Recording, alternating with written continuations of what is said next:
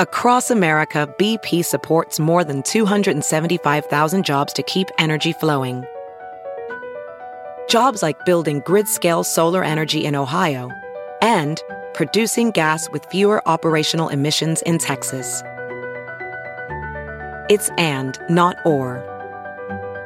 See what doing both means for energy nationwide at bp.com slash investing in America.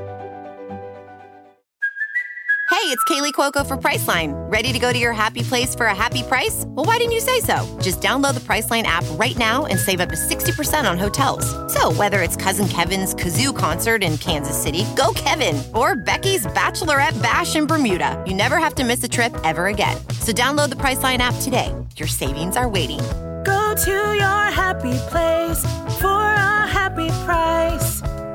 Go to your happy price, Priceline. What's up, Gypsy Gang? We're back for another episode of the Gypsy Tales podcast, and today I'm joined by our good friends Adam Bailey and Ryan Sanderson. They have formed the new SX Global, the new FIM World Championship. Uh, that is going to be run out of Australia. Um, these guys are the legends that brought you the AusX Open in Sydney uh, and then their debut event in Melbourne in 2019, uh, which was just flat out one of the best supercross races I've ever been to in my life. Um, these guys have a long term commitment with uh, pretty massive investors. Um, I didn't know a lot about the whole deal. I'd kind of waited uh, to find out because I knew that we'd do this podcast at some point. Um, but yeah, basically in this episode, we just fully go through what this new uh, FIM World Championship uh, looks like the team structure, the rider structure, the bonuses, the payouts, everything. Um, so yeah, this is a really cool uh, episode and a, a, look into the future of Supercross. Uh, we are brought to you today by the legends at MX Store. You can head to mxstore.com.au. Um, I'm going to be hitting it pretty hard. We're doing some bike build stuff again, uh, getting ready for Manji, getting ready for Finke. It just doesn't really get any easier uh, than MX Store. You know what's crazy too is I actually bent my gear lever on my 350 at Manji last year, and I still don't have one. So while I'm thinking about it, I'm going to go to MX Store right now. I'm going to do the click and collect because they're just around the corner from the studio. Um, so you can do that. Or if you order before 2 p.m., if you don't live in Burleigh or the surrounding area, uh, you get same day shipping. So it's pretty much like living in Burleigh. Again, mxstore.com.au. Uh, we're also brought to you by the guys at Anti Gravity Batteries. We're going to have a bunch of cool stuff coming up um, with these guys. I'm running one of their batteries in my 350, uh, and I'll also be running one of their batteries in our Finke bikes. Um, we're going to be doing some bike build stuff with Casey Stoner. He got his 450. We're going to be flat tracking that thing. Um, and also uh, got a new car on the way, so I'm going to run a dual battery from Anti Gravity. These guys literally do everything when it comes to batteries. They're the leaders um, of lithium technology. Uh, you can find them in the Pro Circuit Cowies, uh, Jason Anderson's factory Cowie, Eli Tomac's, Star Racing Yamaha. The guys absolutely kill it, and massive fan of their battery packs as well. Um, antigravitybatteries.com. See what I'm talking about. Check them out. Uh, these guys absolutely kill it. Uh, a crew that absolutely kill it as well are the guys at Crush Oz. You can head to crushoz.com. Uh, look, motocross, it's a dirty sport. You heard Anton Wass say it, um, but not for the reasons he was talking about. It's just literally dirty. Um, if you want to make cleaning your bike way less of a punish, just go to crushoz.com. Uh, they do the complete bike care bucket. That's pretty much what I use. It's just like top to bottom. You just use all the all the products. You use the bike wash, you use their degreaser, you use the aftercare spray. It's got the uh, the scrubbing brush in there as well. So that's pretty much just been the program for me. I actually think we should probably give a couple of those away too. I'm going to talk to them about that. Uh, once again, crushoz.com. We're also brought to you by the team, the lovely team. I can't say guys anymore um, because there's a crew of lovely guys and gals at Fist Handwear that uh, keep all of our hands sticky on the bars and relatively blister free. Um, I said it in the last ad read, but I actually wore a pair of other brand name gloves uh, and got the gnarliest blisters I've ever got in my entire life. I think I hadn't really thought about it before because I just have been wearing fists for 11 years now. Um, but other glove companies, they don't just specialize in gloves, they make gear and all sorts of other shit. Fist just make gloves and socks.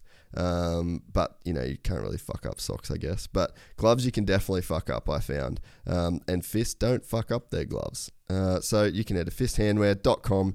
You can use the code Gypsy Gang. That's going to get you twenty percent off. Um, they're the best in the game, hands down. The best in the game as well when it comes to graphics are the guys at Rival Ink Design Co. Uh, you can head to rivalinkdesignco.com. Uh, you can check them out. They do jersey prints as well. Um, if it comes to things that stick, the guys at Rival do it better than anybody else. So, once again, rivalinkdesignco.com. That's it for me for this episode. I uh, hope you guys are enjoying the podcast. Our team has been working super hard here uh, behind the scenes. Shout out to Alex and Griff. Uh, yeah, so we're going to just do our best to keep bringing you these pretty flat out between now and Manji, actually.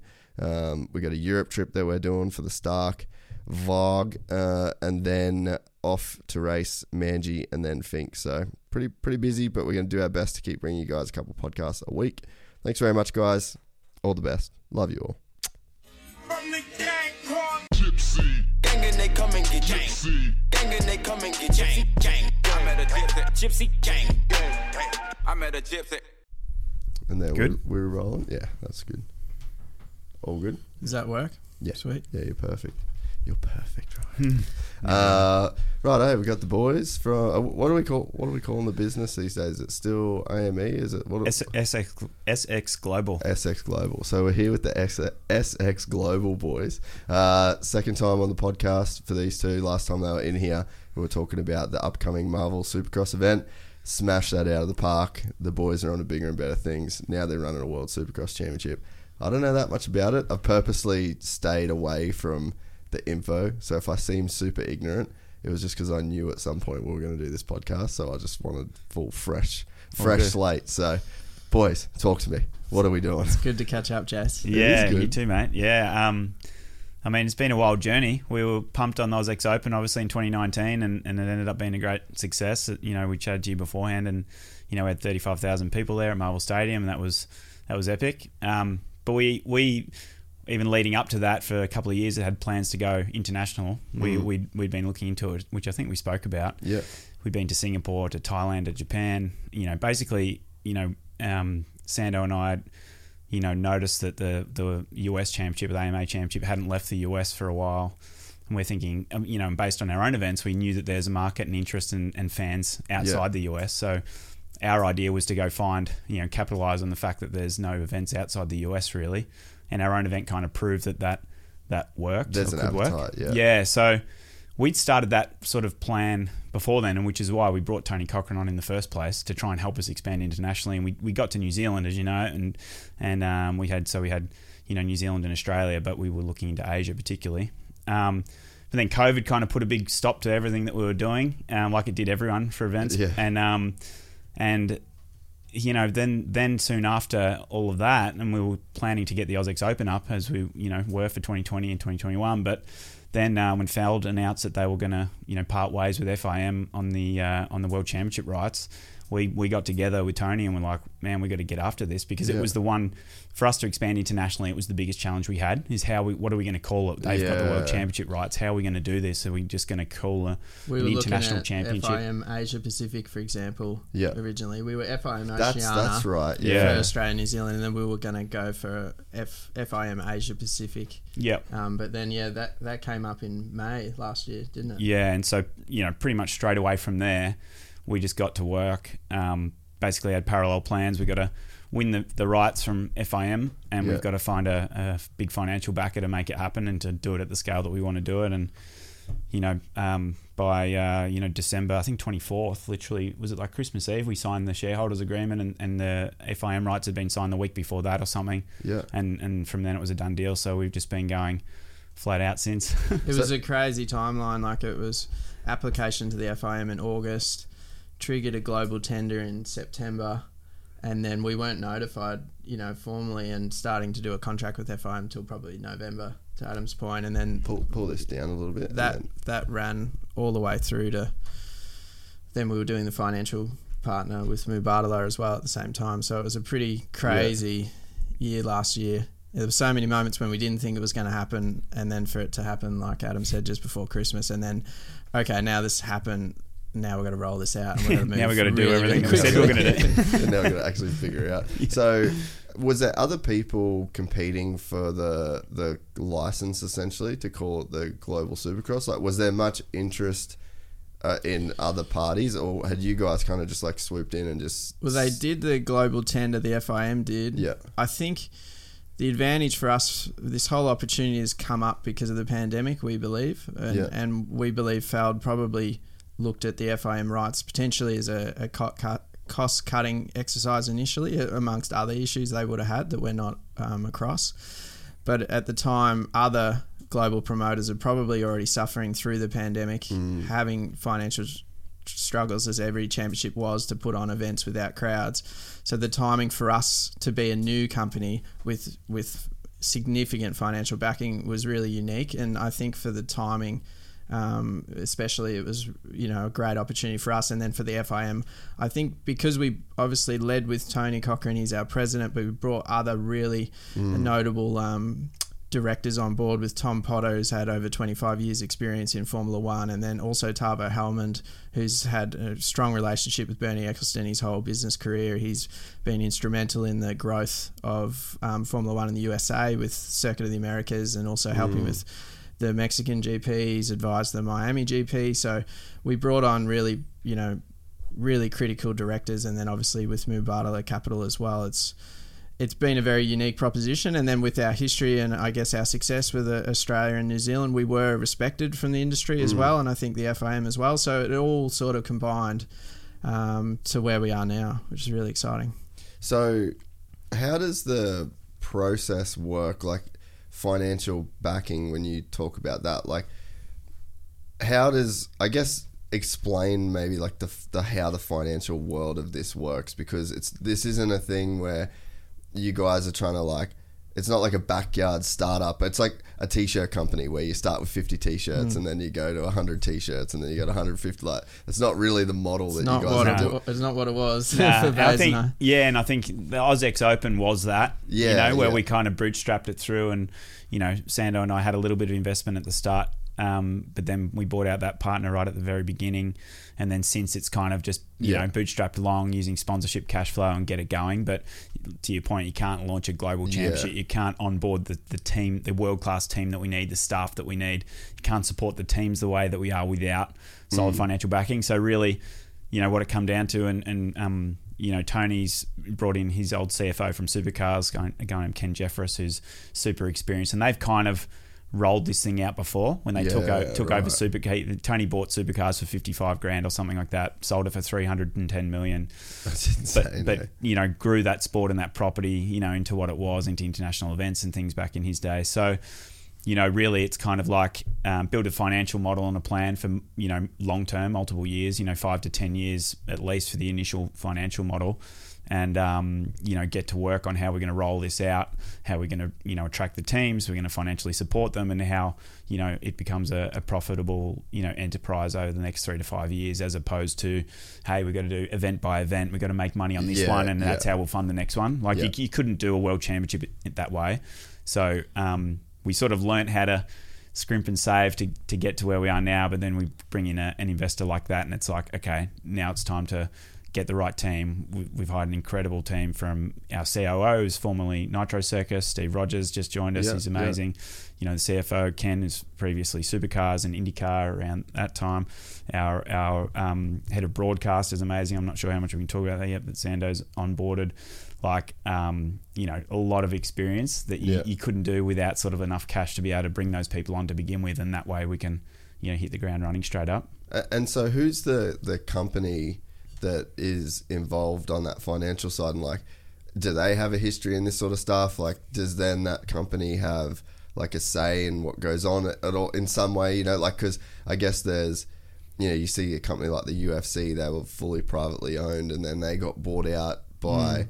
essentially like an entertainment company, and it's like they're still run by the UFC, and that's still Dana White's the president, but then there's kind of this party here. So is that oh, I guess just trying to understand like the landscape. You know? Yeah, so it's Mubadala Investment Company is a sovereign wealth fund in Abu Dhabi. Yeah. So it's a sovereign wealth fund. It's not private equity, so it's Yeah. slightly different, obviously. And then we're part of Mubadala Capital, or the Mubadala Capital is the company that's invested in us. So it focuses just on sports, media, and entertainment. So interestingly, they invested in UFC in in the early years. They were one of the financial partners that Yeah. backed UFC. Um, they've done similarly with uh, New York Yankees. Um, they've done similar with uh, Manchester the- City Soccer. yeah, Manchester City Soccer Group, the Formula One, so Abu Dhabi, and also the Brazilian um, Yep. Formula One as well.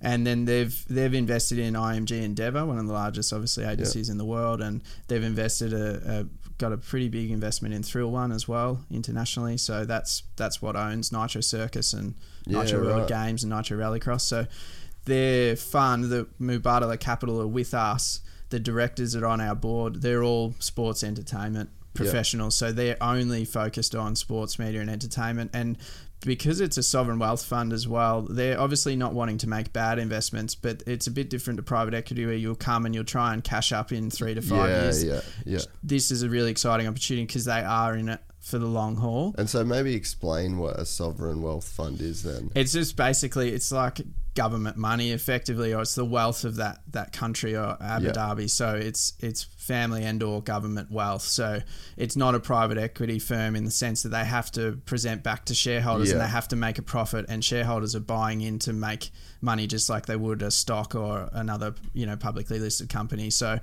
Um, it's quite a bit different and it's very unique, and we're really excited because the two um, directors on our board, Matt Kim, he heads up the whole fund, so he's on our board, which is really exciting, and he's he's obviously very experienced in a lot of acquisitions of so many different sport, entertainment, and media, you know, portfolios and properties, which is Yeah. great. Um, but then also Russ Pillar, who's also our chair, he was he headed up um, Virgin Group, worked with Richard Branson. He's you know also ran the LA Marathon. He sold it to Mubadala and now works with them directly. So Yeah. they're they're very experienced, but they're not not like a private equity person that's you know buying not bean counting. different They're yeah not different suits. yeah, Yeah, exactly They're, they're cool. They're both Americans. They're cool. they're legends. They're they're they're they're investing into what they believe Supercross can be. You know, Yeah. and before we approached them, they didn't really know much about it at all. And then Yeah. they're like, "This is insane. These guys are insane. Like, what the hell?" And then they, they they've become fans through the process of watching Supercross. That's awesome. And which that and so they came to Anaheim too to check it out as well with us. We got a suite there. Came along, had a look, and they're just like, "This is incredible." Um, it's but it's got so much scope for improvement. You Yeah. know, what can we do? You know, because they have that sport and entertainment, Yeah. you know, experience, and they're looking at it through fresh eyes. They're new, they're new fans, but they've got experience in all these other sport and entertainment properties, and how we can turn this into a global property. So that was what was exciting for us because we're obviously hardcore fans like you, and You we've been around it yeah. forever. So we, we believe in it. We've Yeah. believed in it forever. But then when you've got these guys that are so experienced in all these other sport and entertainment properties, believing in your vision and going, yeah, we, we believe Mm. too. We then we were just like, this is serious. Like we Mm. can really make this work. And and um, getting their belief was just that kind of final, you know, kick for us to go, yeah, like this, we can really do this. You know? yeah it's such a massive project. Oh, yeah. it's fucking out of control. Yeah. like the journey that you are about to go on with it. It's Oh, yeah. And Yeah. Matt Matt came to San Diego with me. It was just Matt and I because Adam had COVID, so he missed um, San Diego. And Matt got it within five minutes of being at San Diego. The the younger crowd, the the diverse crowd. You know, there's a lot younger teenagers, you know, under 35s than most sports, to be honest, and a lot of male, Yeah, female, yeah. a lot of young teenagers, young 20 year olds going in groups of friends. You know, then you got young families with kids. Like he was blown away with the demographic of, of fan that was at San Diego, and it's Yeah. it's exactly the same fan that we had at AusX Open, and 100%. that's I mean it certainly excites me the same because I remember when we first went to Bercy, went to Paris, and we saw how they were putting that event on before we were doing AusX Open, and it blew me away of what was possible. And then you know we feel we we achieved that with AusX AusX Open, but before we'd actually done it, you know, to concept that and then for it to roll it out and see what it can do as an entertainment property just as much as a you know incredible sport that everyone Yeah. respects worldwide is really exciting and, and yeah to Adam's point they were there and in five ten minutes okay, this is an incredible property. This is a, arguably a once in a lifetime opportunity because it's a world championship, and certainly for Australian company, Yeah. no Australian company's had an FIA or FIM world championship before, so that's really exciting. Something we're proud of as well.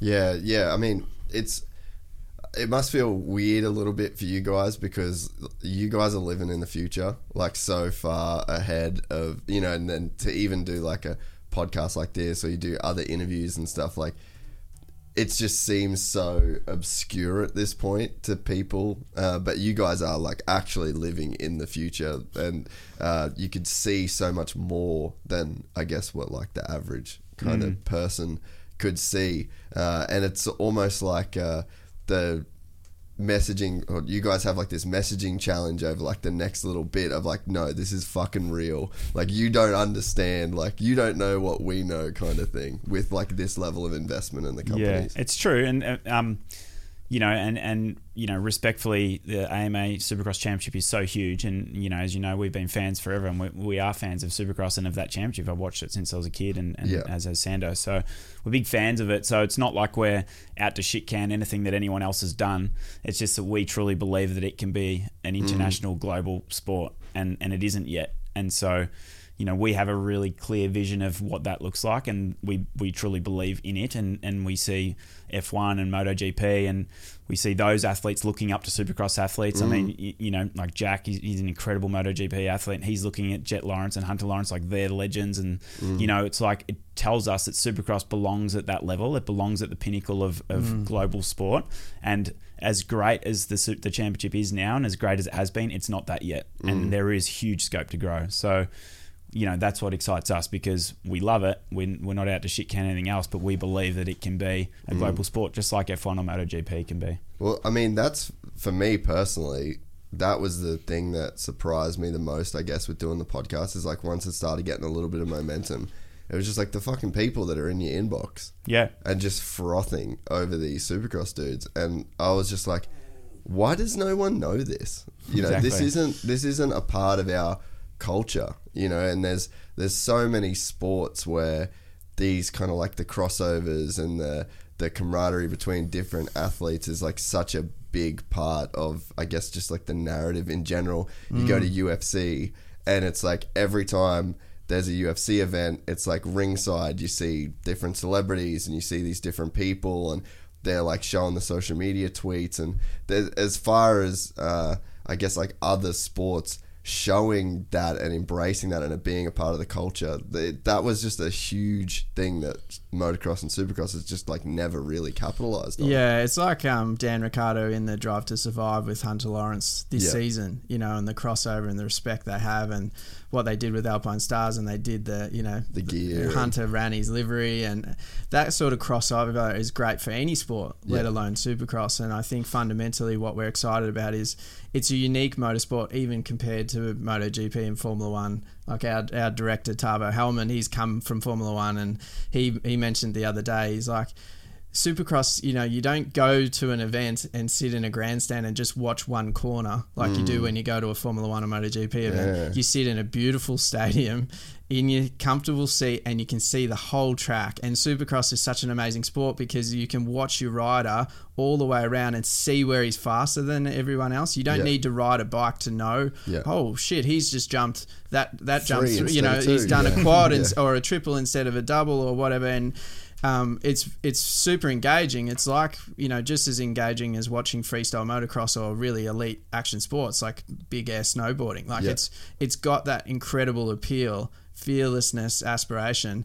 And then you can combine it with all the entertainment production elements have been very successful for the likes of Nitro Circus touring around the world. And then you can we can add music, we can bring in DJs, we can bring in live acts.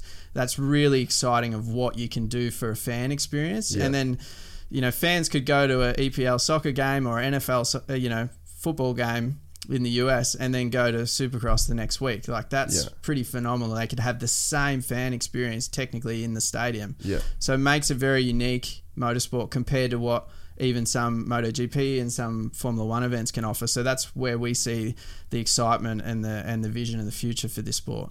And so when you start talking to these different, like this investment company, what are they, like what are their initial thoughts? Like, is it a super hard sell? I mean, like you kind of once you got them to the stadium, they they sort of got it. But is the sport a hard sell to outsiders? Because I think it's like that's kind of been the stereotype within the industry, right? Is like there's no outside industry hmm. sponsors and you know blah blah blah blah blah, and you see guys come in and then they go out. So I think there's like, there's a big part of the industry that's just jaded from that as well. Um, but what was that and like initial process like? Does it just instantly grab these people attention and it's just never been put to them, um, or is it a tough sell? Well, they they invested that three hundred thousand dollars on a on a research paper to see what fans there was of Supercross around the world, what regions, what cities, what governments would likely support events like this.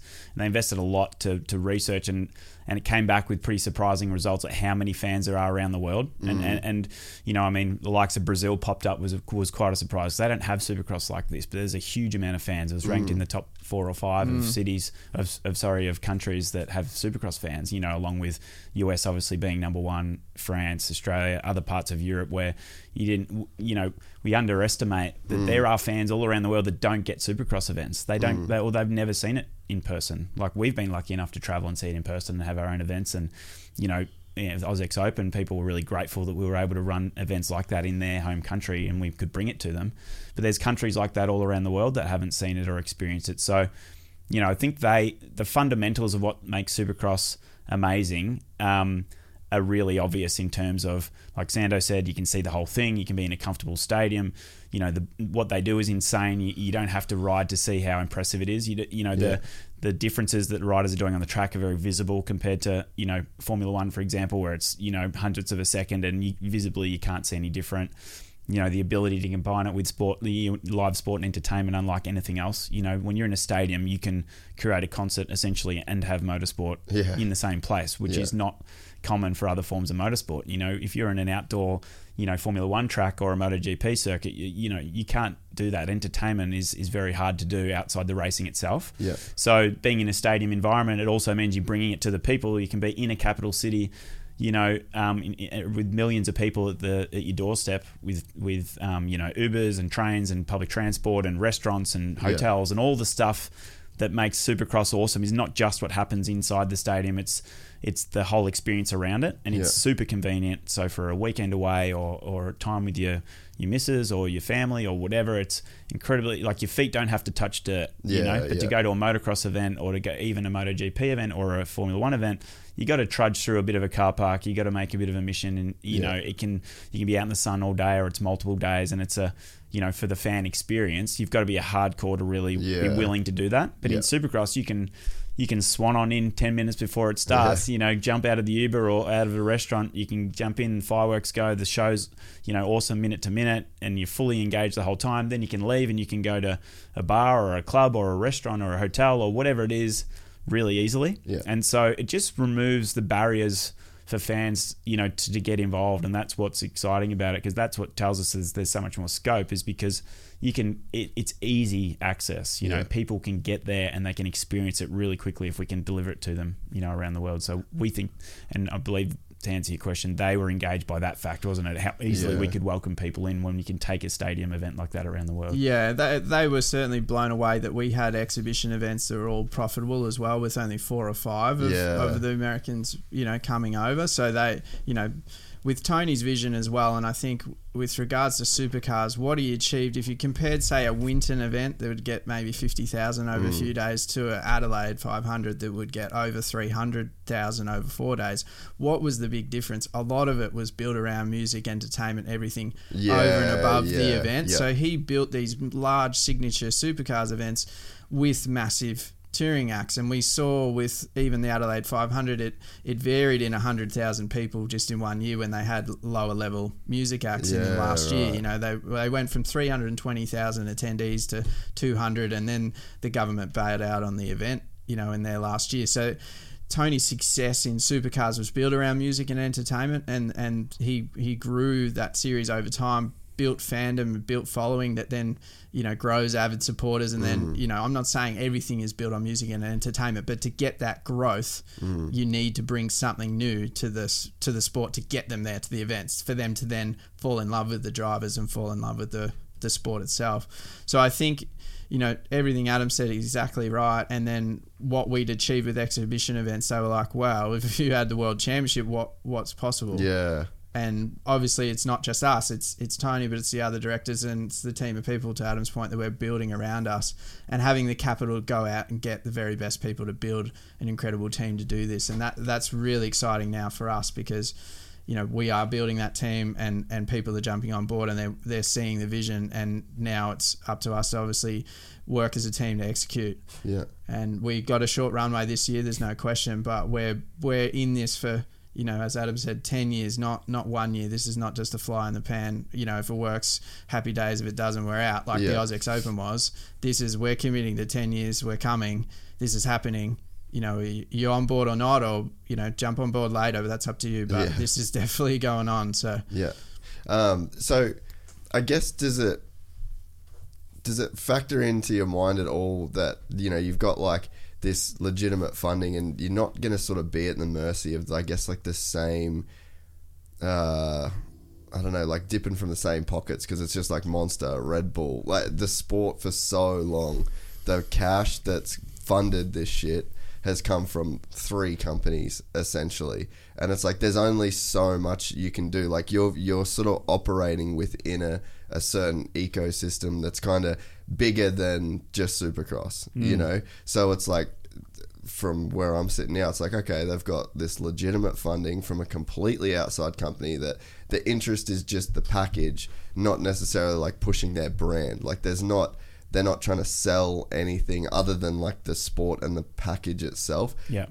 That to me is actually a big deal. it's a ma- it's a massive deal, and it's massive for us to be able to talk to the industry and talk to teams and talk to manufacturers and say, hey, we're not we, for the manufacturers in particular, we don't we're not here to try and put another drain on you. You know what we're here to to do is, and we've got great support to build something with or without you. We want you, of course. We want all of the manufacturers involved. We want all of the you know all the best riders in the world involved, but a lot of the times with these sports, and as you said in the industry, they go to the same people and ask them for money to try and make something happen. Um, and we've to be able to have the support we've had and enables us to, to back ourselves and to say this is going to happen. So no single brand or no single manufacturer can can put a halt on that because we're not reliant on them. Um, and and then it's on us to build something world class like we plan to for then them to want to come involved as Yeah. opposed to like you know we're going to them cap in hand and saying hey can you help throw us some cash so we can get this thing up? Yeah. it's not that. It's it's us saying we we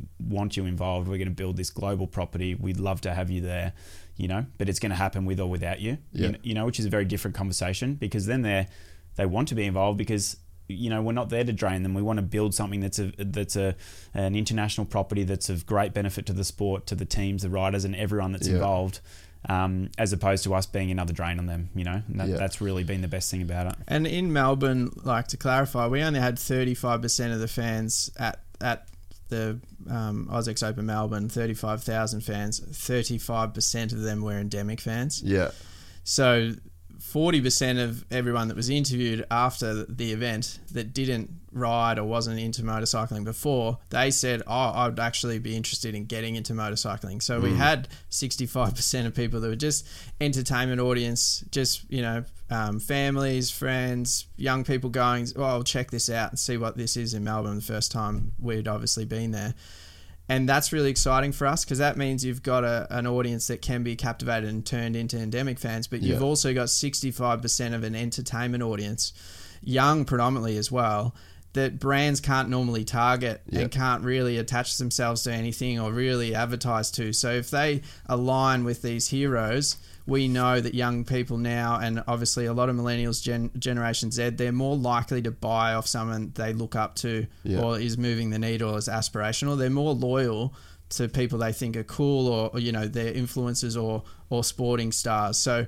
the brands have a huge opportunity to attach themselves to these heroes, and we have a massive focus on growing the audience and the Yeah. fan base. So we've got a massive job to do to grow globally the sport of supercross and the appeal for then people young young kids young teenagers young 20 year olds to get into motocross at whatever age and do it as a hobby or then as a profession but w- there's a huge opportunity to grow the audience as opposed to just tap into the same The- fan all the got. time. Yeah, and I think you know we as an industry have, have too much focused on motocross bike sales or supercross and, and how it sells motocross bikes, but it's not necessarily that. You know, like it's a for, there's a lot of motorcycles sold around the world, and it, mm. it's that you know like.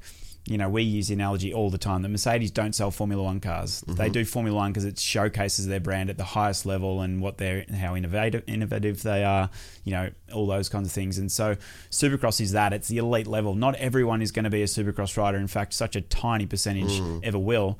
But it doesn't mean you won't buy a motorcycle or a scooter or a farm bike or something and be influenced by mm. watching your favorite Supercross rider. And that that's kind of been the the shift that we've had to make because um, too often we sort of you know it's spoken about like it's niche but it's actually not because it's an amazing entertainment spectacle which isn't niche at all. Supercross and who's actually going to ride supercross that's niche. Mm. But but as an entertainment spectacle, mm. spectacle supercross isn't niche at all because anyone can can enjoy it you know? What mm. we we, you know, we use this example all the time, but one of the first AusX Open events, we had the uh, managing director of Coke there because Monster sponsored the event.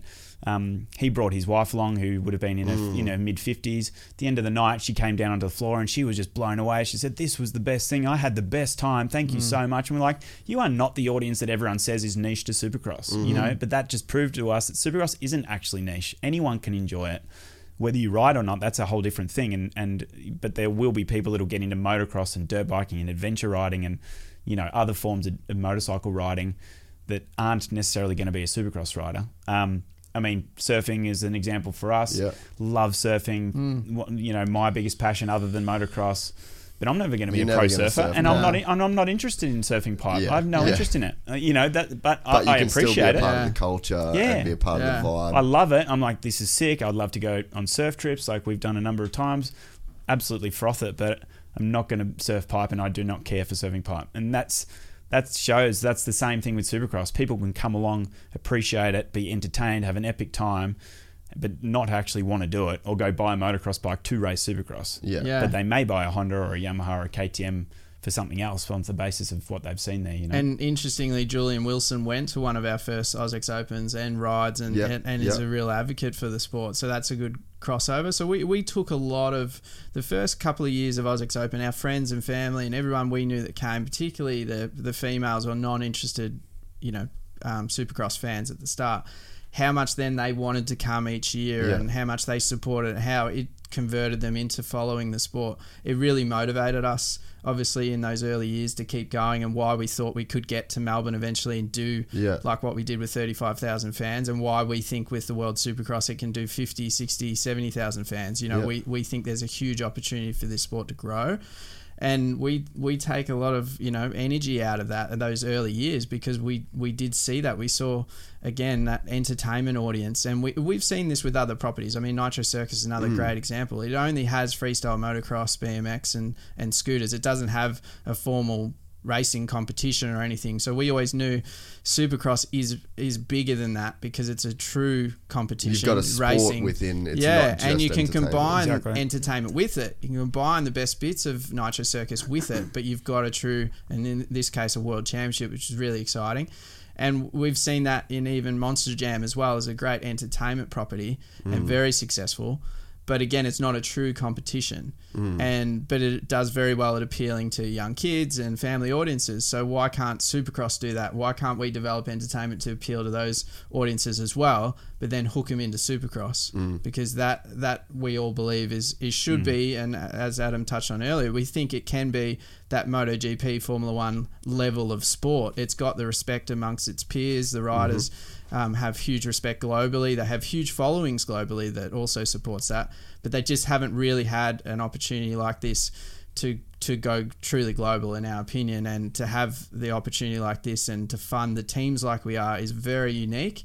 And it's not unique to different sports. It's very Yeah. common to NASCAR charter system or even the NFL franchise system, supercars, and and the rec system that Tony created with supercars. It's we've just had a white sheet of paper with this opportunity and we've taken all of the best bits we think from other sports and then we've applied it and now Adam's obviously the lead on that and finding 10 official franchises for the world championship which is hugely exciting and also for those franchises it's going to be very valuable for them, and and that's you know, it's what's going to be keeping you busy all year. But it's really really exciting of having a new approach to Supercross as hmm. well. I I think too, it's sort of worth mentioning for I guess if you're like a casual Supercross fan and you don't know the ins and outs of it, Supercross is owned by Feld Motor, oh, like by Feld, and then that is like Disney on Ice. It's Monster Jam, it's concerts, and there's it's a pretty there's like a pretty crazy kind of story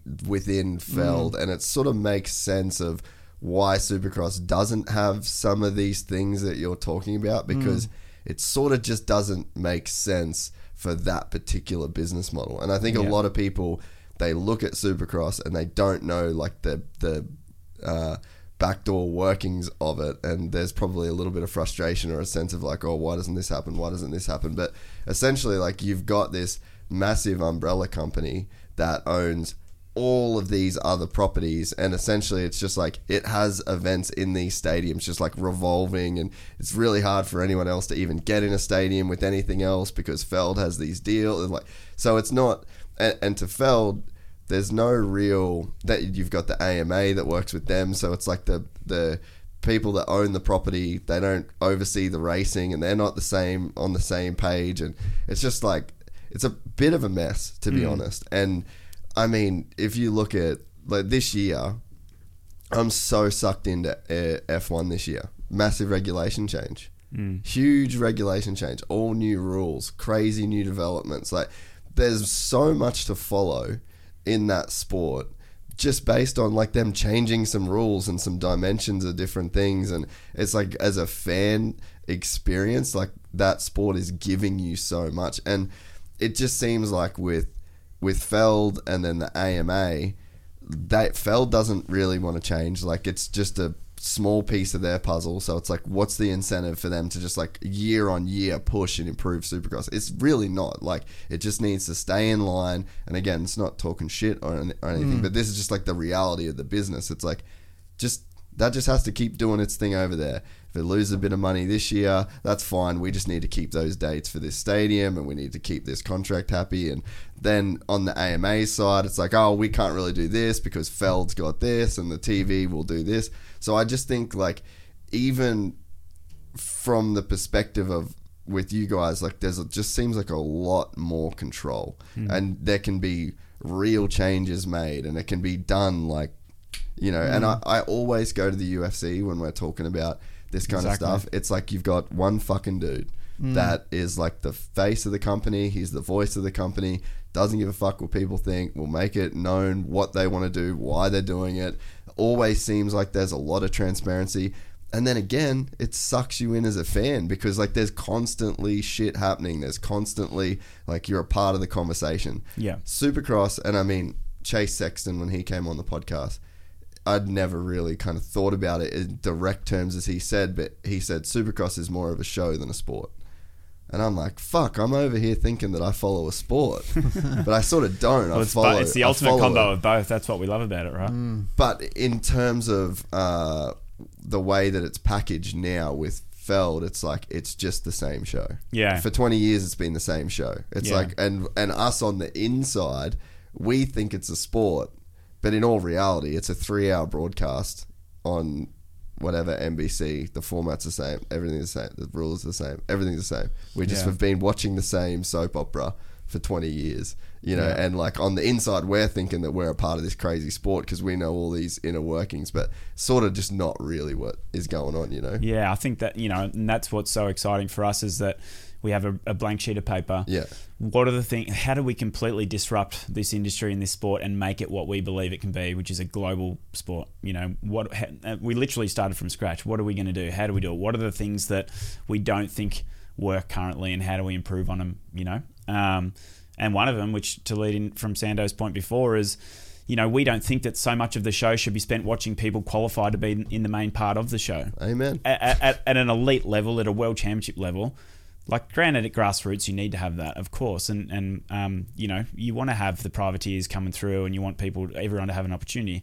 But when you're talking the Formula One of dirt bike racing, then you know you got it's the best. It's all about the best. We can't buy a car and have a crack at qualifying at a Formula One event, nor can we do that in MotoGP event, nor can we do that at a NASCAR event or an IndyCar event.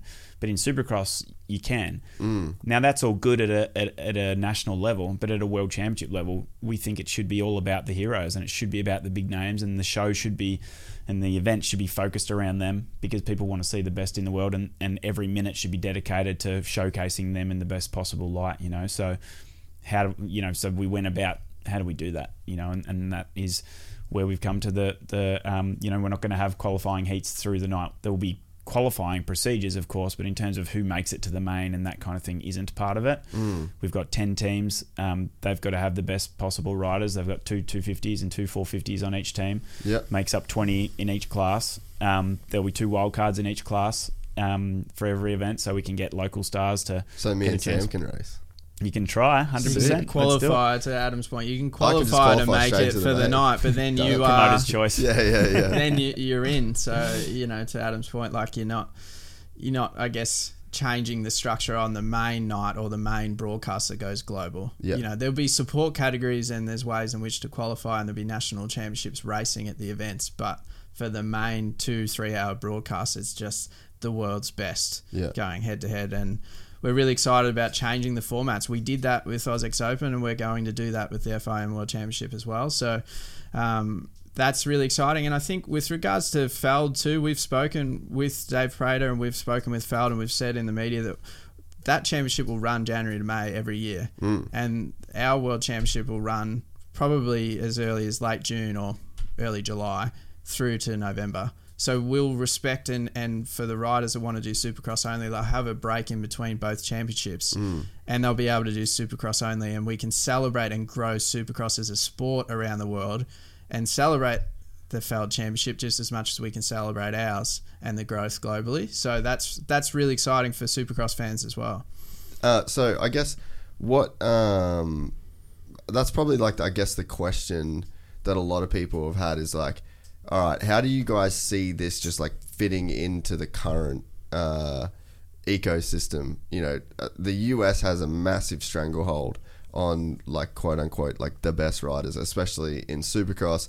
You got 17 races, which everyone thinks is too long. Like I've never spoke to a rider, an industry person, like anyone that's like, fuck yeah, we definitely should do 17 races. Like, and then for outdoors, same thing. You've got 12, so it's like 29 weekends of the year. The best dudes in the world are already taken. So what does that leave you guys with? You know, like there's not a lot of weekends left. So I guess how does that whole thing kind of sit in your mind and how do we move to like your series being like the because essentially it's like the goal for you guys would be this is the biggest series in the world. Like this is the one that everyone wants to win. It's not that right now. It's the AMA Supercross. So like what's the roadmap to it becoming that? Well, I think um, first and foremost this year we, we, we purposely kept it really tight to to race outside the American Championships, so September to November, because we realise there's, there's teams and riders with contracts in place, and then nothing can change, and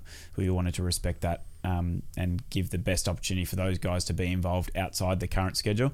You know, doing 34 races in a year is not ideal, and you sure couldn't stretch it more than that for some of those guys. So, hence why you know we believe what we're presenting is an opportunity for people to be Supercross specialists with the teams and the riders. So they'll they'll do the AMA Supercross or other domestic championships around the world, and then um, and then do the World Championship following that. Um, and it won't be for everyone. Some will want to go race um, AMA motocross or other motocross championships.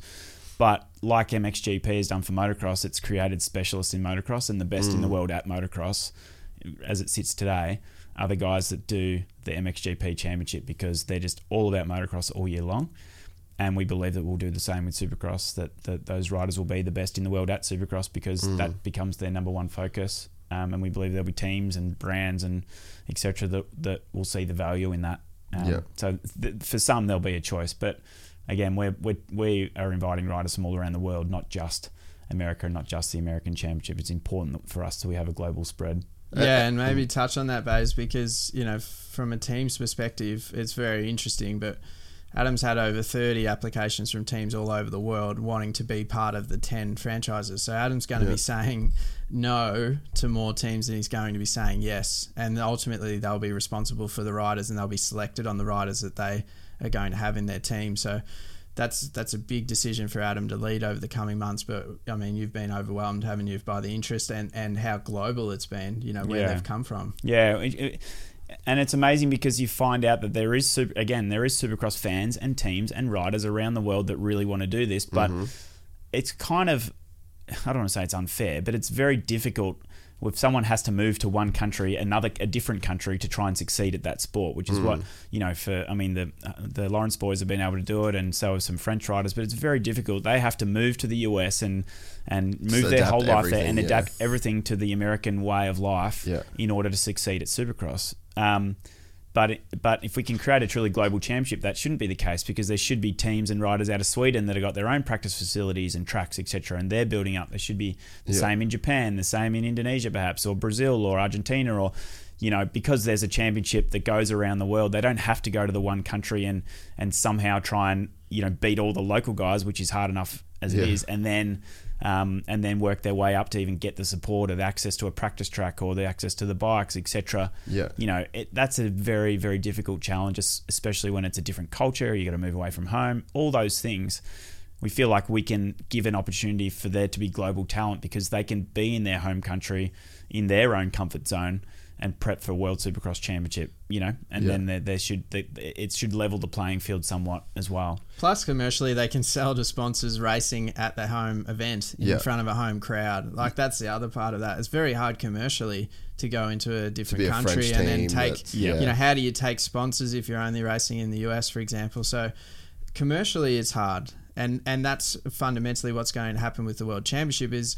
They're going to be able to commercialize themselves globally based Mm. on going to countries all over the world and tapping into budgets for international Global countries brands, yeah. all over the world. So you could tap into multiple budgets in multiple countries and do different activations and do different experiences for those brands in different markets, which they can afford to pay three, four, five times the value for. So it's a big deal for them commercially and for those teams as well. Like to, to Adam's point, to to go there without any commercial value. Whereas if you're a Japanese rider and you can represent Japanese companies in your home event, and then they can partner with you around the world for the rest of the year, and you'll broadcast on a, a J- Japanese TV broadcaster, and you're racing in the World Championship. That's a lot easier for you to justify, and we think that's going to motivate a lot of riders that do motocross in other championships around the world to look at this differently. And certainly from the team's perspective, they are looking at it differently because we're, we're changing the model of the financial model and support for the teams, not just for Supercross but for motocross globally. So it's a really different model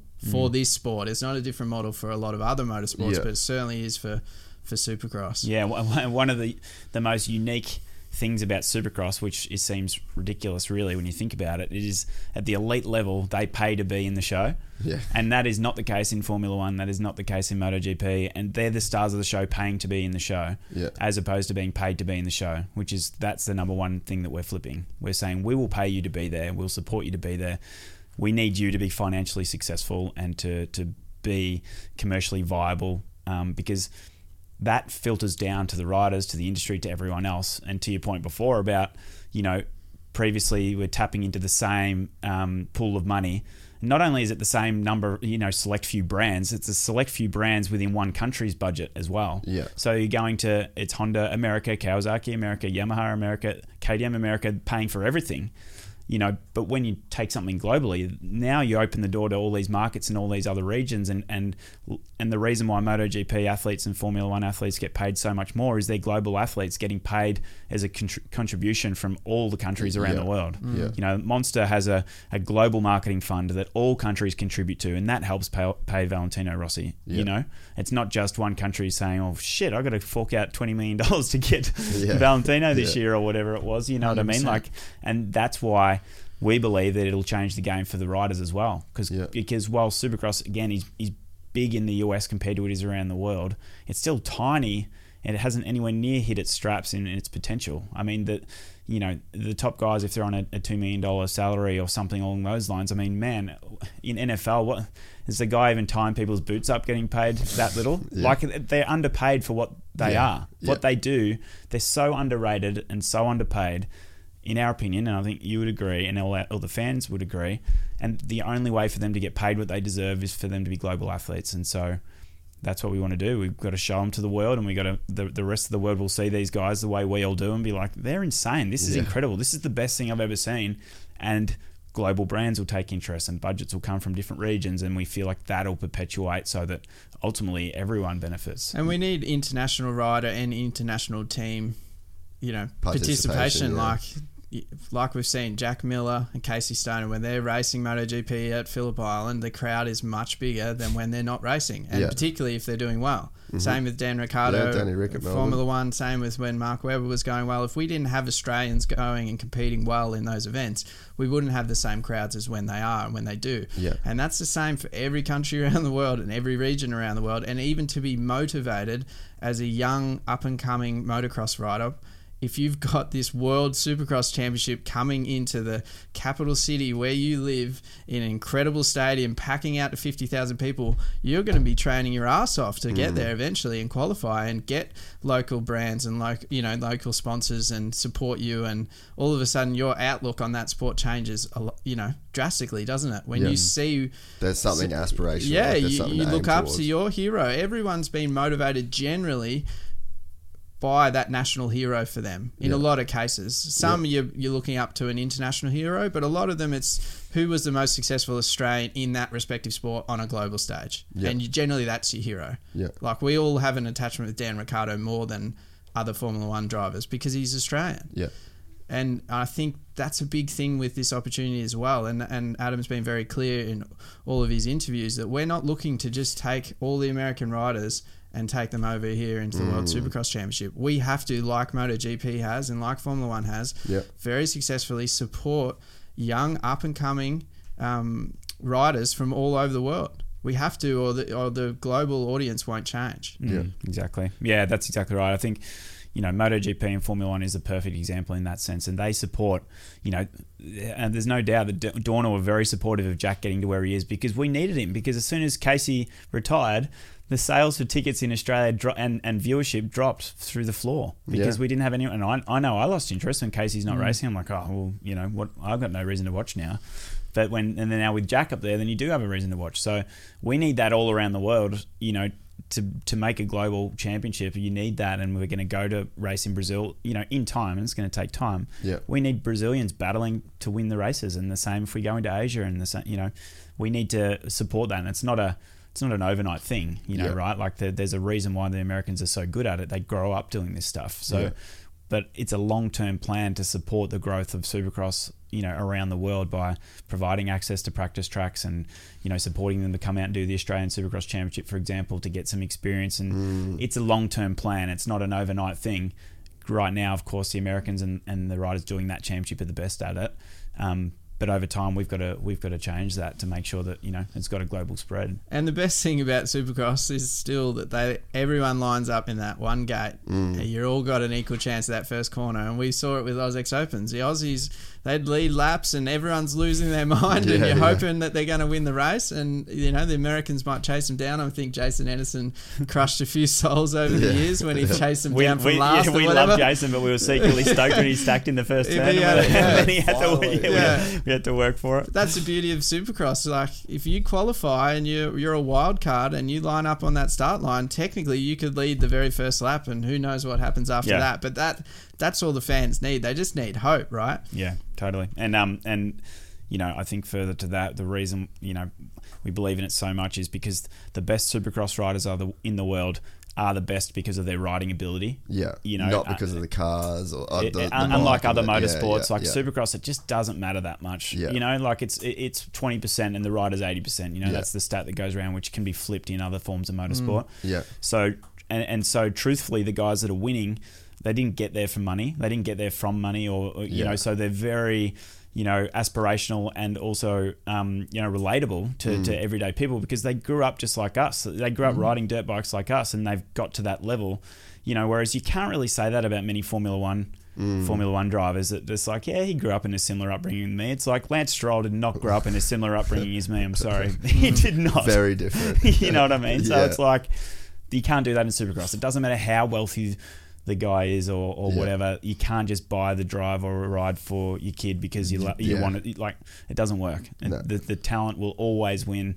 You could put any of the best riders on anyone else's bike in that field, and the result will probably be the same or pretty close to it. You know, so Yeah, hundred percent. that Plus, means the- yeah, it's the injuries relatable. that they go through as well. Like, there's virtually no athlete that hasn't had a bad injury in Supercross. So the resilience and the hardships, there's so much story in that as well Mm. of what they go through to make it to that elite level, and it's it's so well respected because it is so brutal Mm. and it is so dangerous.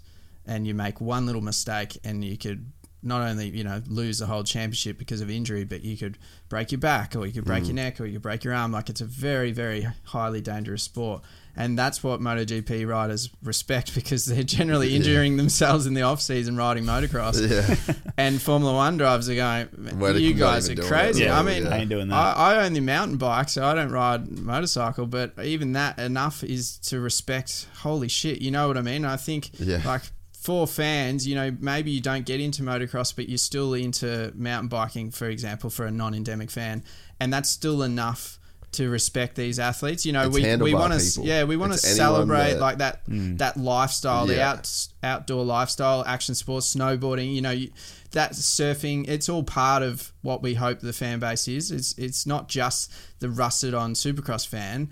It's it's everything like that outdoor lifestyle, action sports, and yeah, mountain biking. But even we want to attract kids to get onto little strider bikes and little mm-hmm. e-bikes before they get to the motorcycle and or the electric motorcycle. That's all part of our strategy as well. Because the more just like you say, on handlebars, on mm. bikes, the better for, for the appeal of the sport. And you you just ride a bike and then you watch them on a motorcycle. You don't need to have ridden a motorcycle Yeah. to go, that guy is gnarly. Yeah. and, yeah. and and you know to to I guess squash the niche sort of comments on Supercross. I mean, all of us, um, not even just us, but I don't know of a kid, even my daughter who's two, gets on a bike and makes ning ning noises and Yeah, rides yeah, around. You know what yeah. I mean? There's always that connection. You know, and that connection is what we, we need to draw to this. You know, again, whether they're going to be Supercross riders or motocross riders or not. Yeah. You know, as a kid, you there's there's always that connection with handlebars and bikes and things and, and engines, you know. So we're just trying to maximize that and make sure that you know that's how we hook people in nice and early. You know, to Sando's point. Is is part of the plan flying Jett around to all these different countries and hooking up with like some chick that's got a like brother that races or something and just having like a bunch of Jett Lawrence kids just to try and like really diversify like the talent pool. Like maybe we get a couple of the top guys undercover flying around the world and start like think, a little bit of a stud farm. Like, that's a great idea, actually. Maybe, You know maybe that's a bit of a business thing. Do we, are we are we saying we're going to ask Jett to be a sperm donor? yeah, just, we I don't know. like, that, little- are we allowed to say things on that? I'm not sure. He's too young for that. It's no, he's not. I'm He's sure Lucas will be trying that at, at, at this point in time, actually, to try and see if he can get another 10 of them. Yeah, before we just the- get like, why is Jett in Brazil? why is Jett Cloning. in Japan? Yeah. They get- Lucas has probably done tour. that and put it in a freezer for the future. He's selling it now. He's selling it. They're, they're selling for two point four million each, actually, as we speak. Uh. but, but no, like I mean, Jett is amazing, and but we need all different types of personalities and writers. That's why we like we love Jason because he's his own type of guy. Yeah. He's very unique. So is Dino Wilson. He's funny character. Like you know, you need all these different diverse personalities, mm. and Supercross brings that out because they do come from such diverse backgrounds. Again, Yeah. money's not a thing you know to get to, to be an elite supercross rider so there's all these different personalities and and Yeah, um, it's and all these crazy. upbringings all these hardships like you know talk about the success of drive to survive in formula one can you imagine if we really told the supercross stories which we will which sando will head up Yeah. we'll tell stories about supercross that people have never do not realize the mainstream world will will be absolutely hooked Yeah. when they know what these guys go through to get to where they are and what they do and what they put in and the risks they take day to day to day, how hard they work. People don't don't know that yet. Yeah. You know, they do not know that yet. And and the amazing lifestyles they have, you know, um, people don't. It's just completely. It's like an untapped. Yeah. Story that people are not aware of yet, and when, once we, you know, um, which Sando will lead, like I said, we'll tell them that they can be absolutely blown away We think thinking what these guys do. And that's obviously anyone that knows uh, the AME brand and what you guys did with supercars and supercars life. Like this has always been a, something that you guys have been like pretty passionate about about doing.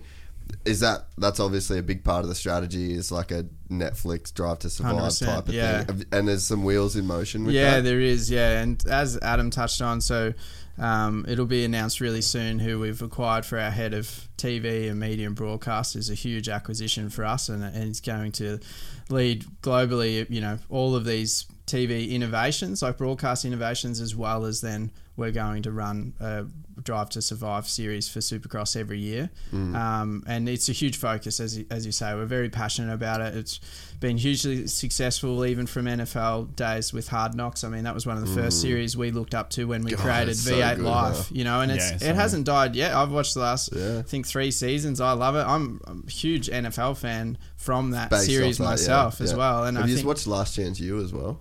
no, I haven't seen it. Oh, boys. Get Really? on, honestly, right. get on Last Chance You. The first couple seasons of that are just some of the most incredible, te- it's like sporting television you can watch. Yeah, Where do you watch that? I'm pretty sure that's on Netflix as well. Yeah, sick. Well, uh, uh, these sort of documentaries generally are hugely popular because Yeah. people want to they want to correlate their lives to to the, Relatability, yeah. the the sporting star's life. And to Adam's point, these guys are elite. Yeah. Like when we go over there and see how much they train, they train arguably as hard as any athlete in the world. Hmm. And no one really realizes that how much they're riding through the week, how much how hard they're training. I mean, they're so elite, and that needs to be covered. But also the lifestyle. You know, hmm. they've all got smoking hot girlfriends or, or wives. You know, they've everyone knows that they're elite, but it just hasn't been It hasn't sort of been packaged broadcast right, well yeah. enough. You know Yeah. what I mean? Like that, everyone respects that, and that's why we keep drawing on the MotoGP Formula One comparisons because they all realize what these guys are. Yeah. But it just hasn't had the sport and the platform for them to be the global megastars they deserve to be. So, Drive to Survive for me, I'm I'm watching season four, nearly finished it, and it's it's getting better every year. And I think Yeah. you know, obviously the production quality is incredible, but there's no reason we can't align with a Netflix or an Amazon and do something Yeah. of the same same level. Maybe not to that level, obviously Formula Budget-wise, One, but How's the, bu- yeah, how's Yeah. the budget going for that centre? yeah, good luck. It doesn't But need- yeah, it doesn't need to No, be the either, stories you need to be Yeah, told, yeah, right? and exactly. and what they what's critical for that series is the access. Yeah. And Yeah. what's amazing about that is the first season started and Ferrari and Mercedes weren't in it. Yeah. No access. Yeah. Now season four, uh, we all saw those final races last year. And they're right in their meetings with Lewis Hamilton engineers. They're they're with Christian Horner paying out Toto, like just speaking openly, swearing, calling him whatever he wants, Yeah. and they're putting it live. So there isn't an other sport in the world that can now riders or athletes can say, "Hey, no, no, no, sorry, you can't come in here." That's not happening in F1, and it's certainly not happening in Supercross now. Moving forward, you know, the game's changing, and this is proving how successful it is globally because Formula One ratings are going through the roof. And like you said, a lot of it's attributed to the changes they're making and cost cutting. They're making it way more competitive for all the teams. Yeah. And They're changing the car for the first time, and it's it's sort of neutralizing the field. Lewis Hamilton doesn't have this dominance that he once had. And the personalities are dragging it out, but also the team owners are hating on each other, and people are getting behind. You know, even like Gunther in Haas, people are he's super popular, and they're the worst team in the sport. But Yeah. but people like that. They want to they want to see Underdog. now. This year they they just got you know I think it was two top tens or very close to. I think Mick Schumacher got eleventh. They're going to be a hugely popular team really quickly if they have some success this season. And that's what and, it's all and it's because they they have context and i think like that's why i think people enjoy this podcast is because there's these writers that you talk to and like you see them on tv all the time and you see like the web clips and you see their instagram or whatever but like to to really get context like to really understand like oh this is how that person thinks this is how that person talked like you don't need to get results uh, No. quote unquote. Like you don't need to win every race. Like one guy wins every race. There's 22 on the line. So it's like, what do we hate 21 dudes mm. No, because exactly. they, they don't win? It's like you can still fully froth on the dude that got 10th if you have context to, To his his story, story. exactly. Yeah. And you're like, oh, I get it, man. Like I know why he's not winning, but that's fine. Like Exactly. I understand. Like that dude's a, a legend. Like this is what he's been through. You know. So I I think that th- it's a strategy as well when it comes to like telling those stories and i think this has been like one of my gripes with the sport is like if you're not standing on a fucking podium you're worthless to Yeah. the sport and i just think that's ridiculous Yeah. It is, like yeah. there, there has to be a way to make getting 10th like fucking gnarly. Yeah, Yeah. and context is exactly how you do it too. You got to tell the stories because there's a mm. reason why, you know, the guy winning is winning and the guy coming tenth is coming tenth, and that that tenth may mean just as much to, To him that as it guy, did to, yeah. to the guy that mm. won because he's been through all this hardship that you don't, you know, don't realize and people don't know, and so there's so many stories that are untold. Like it's honestly endless, and and. The sport is so incredible. The fact that they ride three days a week or more Mm-hmm. and then race, like they're doing what they like. Formula One can't do that. MotoGP doesn't do that. Like they, they, these guys are taking those chances on the reg every, like almost daily. Daily. Like that's incredible that they would do that and have to be so. They have to be centimeter or inch perfect every day Yeah. to avoid serious injury. And then they've got to be do all their other training. They got to do sponsor commitments. They're traveling around. They got to you know manage life in general.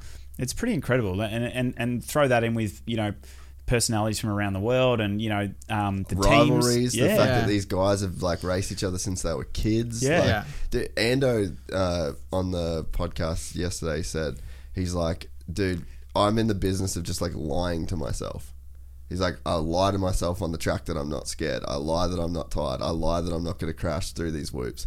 It's like, how many other sports do you know where like the best dude in the world is like going around the track purely based on just like lying to himself? Because that's how fucking gnarly, how gnarly the level of competition is. And Yeah. like, you know, we were, we were in that particular uh, point, we are talking about the whoops at A3, Hmm. where it's just like that one 50 yard section of track is like there's two dudes in the world that could do it. Hmm. And then one of those dudes did it a little bit better than the other, and that's why he won the race. Hmm. And it was just fully down to a game of commitment of like who's gonna fucking send it for the longest through this particular set of whoops and take the mega, like take the biggest chances you can take in life without without Crazy. going over the line. crazy fucking chances, and it's like no one talked about it. I it's find not a big deal at I all. find no that cares. the most insane part because they're practicing week in week out. They're doing it millions of laps, and still they get to the track, and that that catches them out in practice or even in the race. Like we've seen, there's like no one could get through those whoops properly. That's insane to me. Yeah. It just does not happen in any other sport. Anyone else that's doing it day in day out, they've got it just absolutely dialed. So how hard is this? Yeah. you know, because they can't. They're the lap too. world's best, and they can't. So it's so physically impossible, Mm. and they're bordering on d- achieving the impossible virtually by doing that at the speed that they're and doing. the, the consequences are just so high. Yeah. you know, like you know when you're growing up, you know, in motocross or supercross, and you're a hardcore fan, and then you're seeing. You know, front cover news that an AFL guy broke his wrist or his arm or whatever. You're like, man, that happened three times at the club day yesterday. Yeah, you know, yeah, what I, yeah. you know what I mean? Like it just like it's completely underappreciated. Like this, how uh, you know bra- brave these guys are, and then they they can come back. I mean, like Ken Roczen, what he's been through, and you come Oh, back, and it's just like, and then he's got to. In his own mind, sit there and be Deal the best it. in the world, remembering that he damn near lost his arm and all these other horrific injuries. So that, that those kinds of injuries burn into your brain. It's not something that you know that you can just forget about. You don't Yeah. have those horrific mm. injuries and just forget about it. They've got to overcome that every It, like, time they get on the with them, bike. It lives with them. It's like sitting on your shoulder if you've had those kinds of things forever. It doesn't go away, but the best can deal with it somehow and able to race at that level and completely put that to the side and race at this incredible speed, taking these incredible chances time after time after time. You know, it's just it's actually unbelievable. But and such high stakes at all times because not even if even if the injury is parked to one side, it's the fact that then if you're out, you don't get the results, so then Injury you might get dropped, or you yeah. don't race in the next team, or your your career's over. I mean, look at Austin Forkner again. I mean that that So crash was just devastating because he's so conscious and he was racing this year to try and make it through the Yeah. season and he was so open about that taking second if you know being and and then it's, it's completely, Something out of his completely control, yeah. yeah, and then it impacts him and it could impact his career His life. Yeah. you know it's It's money, it's career, it's the next door- next you know contract signing, like all that stuff. It, it's just it's so incredibly cutthroat, you know, um, and just no one really knows the mm. full story, really, which is you know why that's our you know so important for us to do that. You know that's why, why we just have to do that. We have to tell that story properly, you know, year in year out to make sure people, and then obviously fans around the world get involved and get on mm. board that journey because they get to understand them and get to understand what they go through and how can you not be you know incredibly impressed and blown away when you really know all of that like we do but there's, there's millions of people that don't know that you know It's really interesting too with Tom Potter, um, one of our founding directors. So he's had 25 years in Formula One. He's he's sold a lot of sponsorship, Formula E, IndyCar, and we were going through in the US all the Formula E drivers and all their social followings and comparing them to all the AMA Supercross and all of the followings of all the riders. And even like Hunter and Jett Lawrence as an example, their followings now not only are they larger than Formula E drivers, but they're larger than almost every AFL player, which mm. is pretty pretty amazing when you think about it. There's no AFL player that's got over a million followers. Like Jett Lawrence has probably arguably got more following than any AFL player, Yeah. but then he's certainly got more following than any Formula E driver. You know, and that is an established world championship. So CarMax is putting peace of mind back in car shopping by putting you in the driver's seat to find a ride that's right for you. Because at CarMax, we believe you shouldn't just settle for a car, you should love your car. That's why every car we sell is CarMax certified quality so you can be sure with upfront pricing that's the same for every customer. So don't settle. Find love at first drive and start shopping now at CarMax.com. CarMax, the way car buying should be. Ready to elevate your home? Picture this central heating, a cozy fireplace, or your dream walk in closet. Build a backyard oasis, go green with solar panels, or start a business. It's all possible with Figure's home equity line of credit. Unlock up to $400,000. Apply online in five minutes. Funding in as little as five days. Head to figure.com and transform your home. Figure Lending LLC, DBA Figure, Equal Opportunity Lender, NMLS 1717824. Terms and conditions apply. Visit figure.com for more information. For licensing information, go to www.nmlsconsumeraccess.org. the fans already know. Like that's what's so exciting about social media. To your point at the start, if we didn't have social media and it was just a TV broadcast, you wouldn't know anything about a Yeah. Dean Wilson, for example. Yeah. you know, who's such a popular rider, he's one of the most popular. And you these know, guys have certainly ever built, came they've to built our that events. following on their own. Yeah, basically. they've Like, they've Yeah, broadcast their, their own channel. personality. They've you know he talks through. He- he- He's still human. He talks about how he has anxiety and issues, but then he's got you know beautiful wife and he's got a, a fantastic lifestyle and he's got an incredible personality. Every time he ever came out to AusX Open, we always did this fucking funny video, and he was always you know putting a twist to it. Everyone loved him coming out, you know. So I think social media's been a great thing for that. But these these series like the Drive to Survive, they're they're also telling those stories, and we need to do that Yeah. to grow the the following of the sport as well. Well, I mean, dude, like Danny Ric, obviously massive star already. Drive to Survive comes out, and even he, I remember he got to, uh, he went back to America for the first time after Drive to Survive come out, and he just was like, dude, crazy, like Mobbed. just can't walk Really? out of your front door, crazy. He was already a superstar, so that's the level at which these kind content of can affect- yeah, yeah. can actually create and like Jacob, uh, the producer in America, his um, his girlfriend, uh, his wife was just like, oh my god, Ricard, like freaking, and he's like, dude, she's never freaked out over like anyone ever, like zero interest in motorsport at all, and then as soon as Drive to Survive comes out, it's just like full Daniel Ricciardo. It's like Yeah. ev- just relatable everything. and Yeah. understandable, and that's why, like, um, you know, Kelly, my wife loves it too because it's easy to watch. It's not watching long races. You, you're watching stories Mm. You're watching the and you're watching Mm, drama and you're watching all that stuff. I mean, that's why we we you know created V8 Life, the TV series we did around Supercars so many years ago, is because at that time everyone was getting into reality TV and they're watching people like. Oh no! I hope I don't burn this, um, you know, Pavlova or something like that. And, Yeah, really, yeah. and we're like, what the fuck? Like, imagine that's like watching real, like, ath- like Actual shit. actual stuff like Yeah. athletes like risking their lives and going after you know serious things and contract issues and blah blah blah all that stories about their life and you know um, we, we believe in that stuff so much and, that, and and we just believe Supercross has such an incredible story to tell you know that We, that we literally can't wait. presented that to Seven Network and the brands back then in 2014 because we funded it with um, sponsors Yeah. back then to fund this original series. But we literally presented most popular TV series either reality TV or live sport. So let's just do the both. Why don't we Yeah, combine yeah. both? Yeah. You know, how will it go? But that, that's so true, and I think it's going to grow more and more. I mean, PGA Tour Golf's trying to do it. I don't think, like, I love golf, but I don't think that'll ever have as much success as Supercross could have because they don't have the true hardships. It's not as relatable. Yeah. You know, those golfers, they. You know, you're good at golf and you live the dream. You make Not a exciting fuckload of money, lifestyles. and you don't have to be fit, and you never have an injury. Yeah. it's totally different to, to Adam's, the you know, about the upbringing, where you come from, and how you make it in Supercross. They're different stars, so it's way more relatable as Supercross athlete. Yeah. It's way more aspirational because they they're elite and they train their ass off. You can't watch someone that just you know, like a John Daly, for example, that can just smoke and drink heaps of beer. yeah. beer Like, I respect and- that, but yeah, and he'll always cool. He'll, he'll always kick your ass at golf. So it doesn't matter what you do, you know. So I don't think that sport's going to work the same. Yeah. But everyone's now talking about and wanting to do this for obvious reasons. There was a there was a segment. Uh, I'm a massive golf fan, and I'd watch. Used to just watch tournaments like all the way through. Like I'd have the whole thing, and you can't. Uh, it's like a test match. Like after a few days, like it kind of boils down a few holes. It gets good, but you kind of you have to You gotta watch all stick of it it for it to be good. But uh, th- there was one time there was like uh, they were talking about one of the players who was fighting out for this particular win. The big deal story was the fact that he ships a mattress everywhere.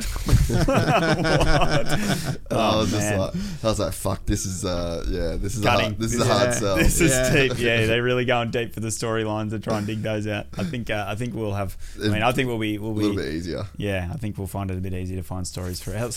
So, uh, in terms of the financial side of things with the teams, so you explain the whole concept of having 10 teams um, and helping them with finance and like explain that ecosystem and how it's different to the model that we currently have. Yeah, I think well, the main thing, you know, at the very start and the core of it is that, you know, we want to treat them like the stars of the show, which means they need to be supported to get there.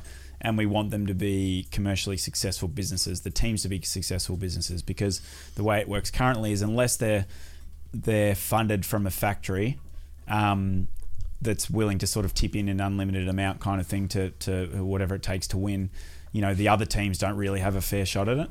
Um, so to to you know again make that more competitive and make sure these businesses as the teams can actually survive, we wanted to support them through that. So essentially what what we've offered is a is a signing fee for the for the teams that are selected to come on board and that's to help them particularly this year when there's a you know a changeover from being a US or a European or whatever you know regionally based team um, it is you know and their sponsorship comes from that region you know we're we're giving them that money to help them you know until they can achieve international sponsorships for a starter. So to help them get set up. And then there's a uh, there's an appearance fee per event. So um, each team is paid to to as long as they show up with their four riders and compete um, they get paid their appearance fee um, the there's freight so we pay for the freight of their bikes around so it's more of a MotoGP style flyaway model, you know. So again, from an in- infrastructure investment, it's a lot cheaper than um, than you know traditional in a sense. They don't we don't expect them to have you know um, semi trailer trucks or big awnings. We'll create the infrastructure at each event so that they can literally fly in with their boxes of, of bikes and equipment, and, and that's what they need. Um, and then there's the the prize money is paid to the teams, um, which is a, which is a big part of it. So there's a 250k prize pool per event, um, which is which is quite significant. It goes to the team, so you know it's up to each individual team to to hand that straight to each rider, or they may negotiate a sh- 50-50 share, or you know however that works. We just wanted to put that in their hands again, so that the team is is kind of at the center of it, um, because we need to build brands in the teams for longevity because you know as you know riders come and go they get injured and and um, but but we want like what Ferrari has in Formula One or McLaren has in Formula One Red Bull has in Formula One where they have their own passionate fans and then the riders can come in and go but the fans remain with the team. Um, so that's a that's a, a big part of it. Um, but also that is another reason why we wanted to remove the the qualifying to race component because those teams can go get commitments from sponsors that they're going to be They're in going the to be show. on the start line, yeah. They're going to be there. They're 100% in. They're going to be there, and it also means that we can make share make sure that there's a good share of voice for them and their sponsors, and and you know help ensure that they're getting the, the right exposure, you know, um, to justify sponsorships from around the world too. So. Um, so essentially, what what that we feel like that will do is it means that each of these teams are creating a unique license. It means you know there's scarcity. So at the moment, like we said at the start, you know you can buy a bike essentially and try and qualify um, for A1 and have a crack at it for the year. Which me and Sam will probably do at some point. Which we, we hope so because that'll make for good content.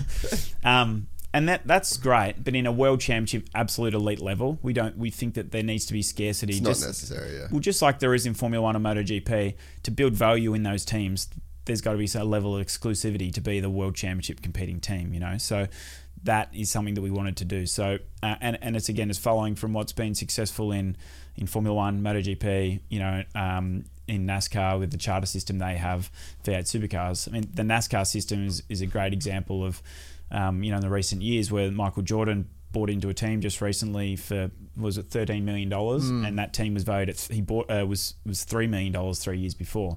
So because he wanted in, there was no other way to get in. He had to buy that license, and so the you know the scarcity creates value. So we believe that for the ten teams that are in from the start, then um, they'll have something worth something in a few years. And if we do our job properly, which we obviously plan to do, and build a global championship, then in three years' time, those teams, those those ten licenses, should be worth you know good money. Um, and in, in totality, the commitment financially is fifty million dollars in the first five years. When you when you total the appearance fees, the signing fees, and all the freight logistics costs that we're going to take on to travel around the world, it's fifty million dollars US.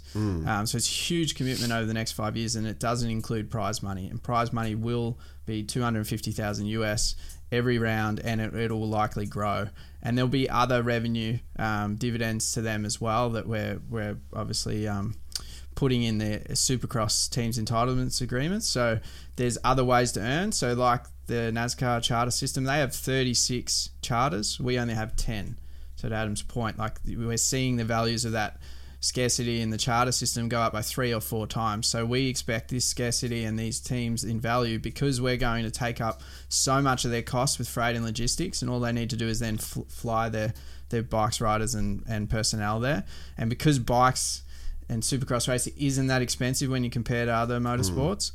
We feel these franchises could be very lucrative in, in three to five years' time. They could be at a multiple of 10 times as opposed to three. So it's a really unique opportunity, and that's why we're seeing so much interest. And it's, yeah, again, Adam's job to, to select those 10 teams, present to the board for final sign off. And he's got a really tough job on his hands because he's saying no to more people than he's saying yes. Um, but it's really exciting to have this this clean sheet of paper and this new approach.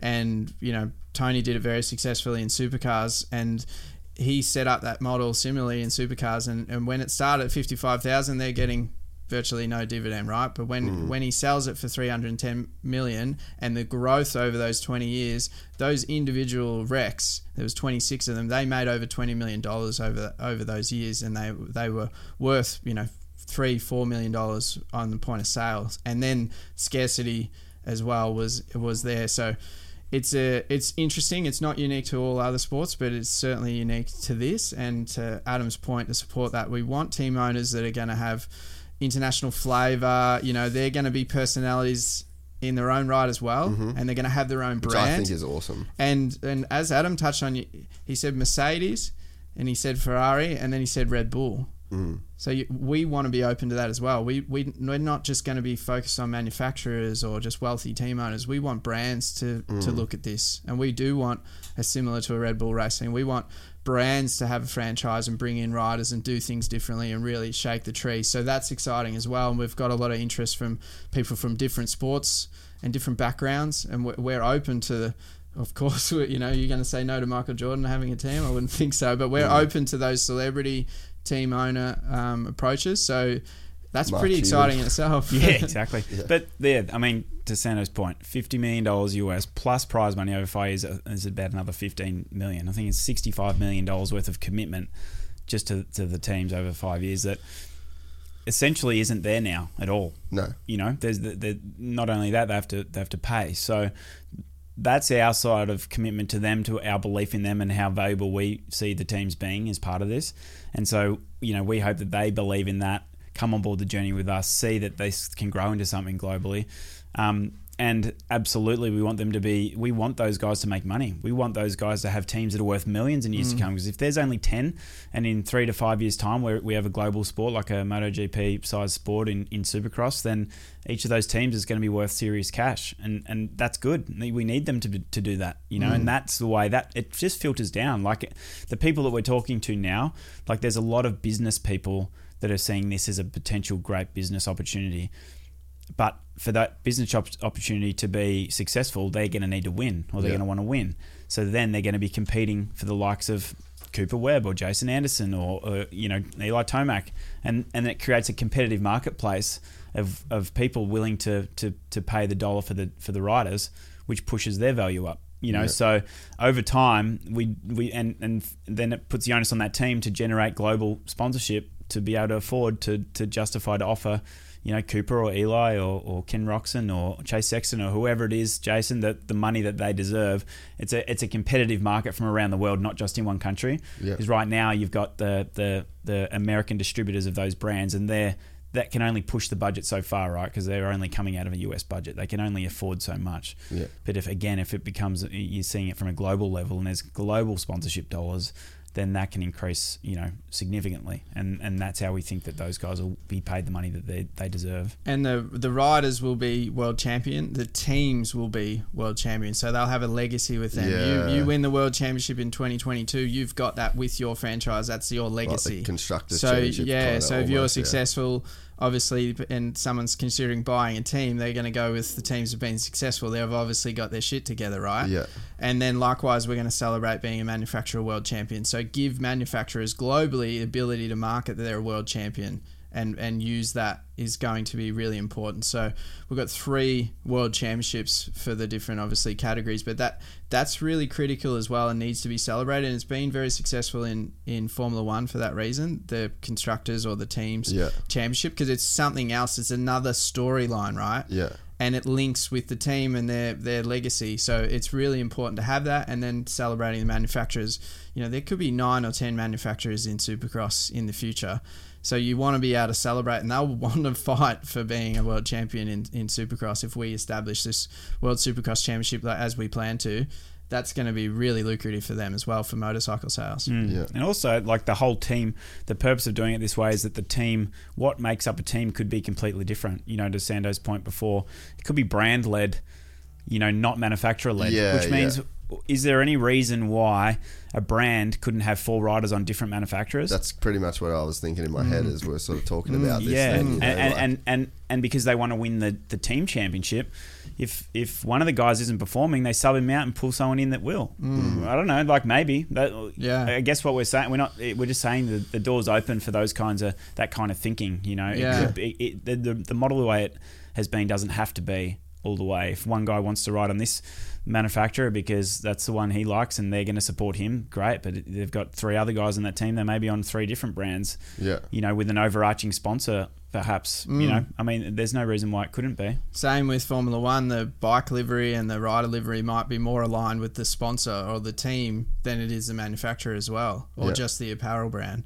So th- things may change like that. I mean, you see with Alpine, they're pink because of their sponsor at the moment. We may have pink motorcycles, or we might have like that papaya Yeah, orange yeah. that McLaren have, for example. You know, there's unique colors in Formula One to those teams, and that's really cool because generally linked with either legacy of the team or the sponsor Yeah. and that's something commercially we need to offer. You need to have one off. You might have a one off bike for one weekend for one sponsor, Yeah. and and your and your whole apparel links with your your bike as well. It's not just always just the apparel sponsor, for, so to speak, or it may be the apparel brand might actually own a team, and Can then it's, the it's all about them, and it's on the bike, and the colorways are linked with their apparel. Yeah. It it can be both ways. So it's exciting when you when you talk like that. I think you know for us to think about what the future is because that's obviously where we we hope that vision comes, but. It's not that hard to break those barriers down. Hmm. Yeah. To me, Yeah. we want to be. The, the beauty of starting fresh is that the there's no there's no model the way it is and it has to be this way yeah. and it's done that way because that manufacturer funds this which means that they pay the bills and that, I mean that's why Supercross you know and Feld couldn't take it internationally um, when they tried a few years ago is because the teams and the way the model is and the way it was funded currently is all out of US budget. So all those teams said no thanks, and they said okay, well because that's that's the way it was and that's the way it is there. But we're able to start fresh and go. It doesn't have to be that way. We're going to support these teams regardless of what manufacturer that they're on, all equally. They all get the same level of support. So you know. This guy might decide to have, or girl, by the way, team owners could be female. We've, we're talking to a couple may decide to have three different manufacturers or four different mm. manufacturers or all the one because they're going to get great support from one of the brands. But it doesn't have to be that way.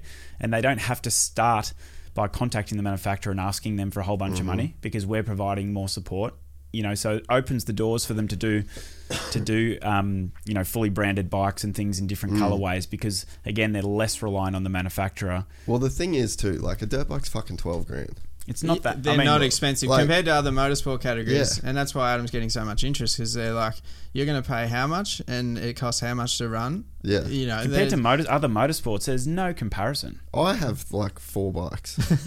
That's because you're I making so have- much money off this can- podcast. Yeah, well, but like, that's what I'm Yeah. saying. Like I'm a fucking squid. I've got Yeah. four bikes. It's not that Low hard. barrier to entry for fans Yeah, too, right? Yeah, exactly, yeah. exactly. And so again, why you know it's not money led in terms of the ability to win. Really, like there's going to be the teams and the HRCs of the world, etc. You know, they might spend next level, but we are also as part of the model limiting that because we're paying the cost of the freight, but we're also saying that we're going to dictate how much freight can come. So, Mm. and how many people can come. So you can't send four data electricians, two suspension guys, and three engine guys because we won't allow that. And So- 45 spare engines. yeah, that will limit the amount of spares that can come, the amount of How about that goggle guys, helmet cleaners, man friends, girlfriends? Unlimited. Girlfriend's always welcome. the rest by application. no, I mean, Just you know, in relation to like who can work on the bikes to Adam's Yeah, point. yeah, so yeah. so you can have 50 um, commercial people with all your sponsors, or you But can be terms of, like, entertaining. crew, you know, yeah. yeah, you Yeah. can take a 100 staff if you want to. But as far as people working on the motorcycle and where we know over time motorsports always, you know, even Formula One having to put caps, team owners will spend as mm. much as they possibly can, to win. yeah, yeah. And we need to make these profitable. We need to sort of control them from themselves, you know, Yeah. and pull them back. So and the more the money then ends up in the riders and the Mm. Yeah. the, the people that because again 80-20 Exactly. in that split Yeah. are, you- are you guys gonna have any uh, i guess obligations rules wise like homologation like i want to see some fucking factory bikes do you. I'm Oh. interested to hear your thoughts on that. I mean, that that's something that's a it's a topic of discussion. Um, we will talk to the manufacturers about that in terms of what ways to follow. I think initially being similar to the US is helpful because Yeah. obviously there will be riders and teams that are already set up that way. yeah But there's great arguments both sides, right? Like full factory, really, you know, does that?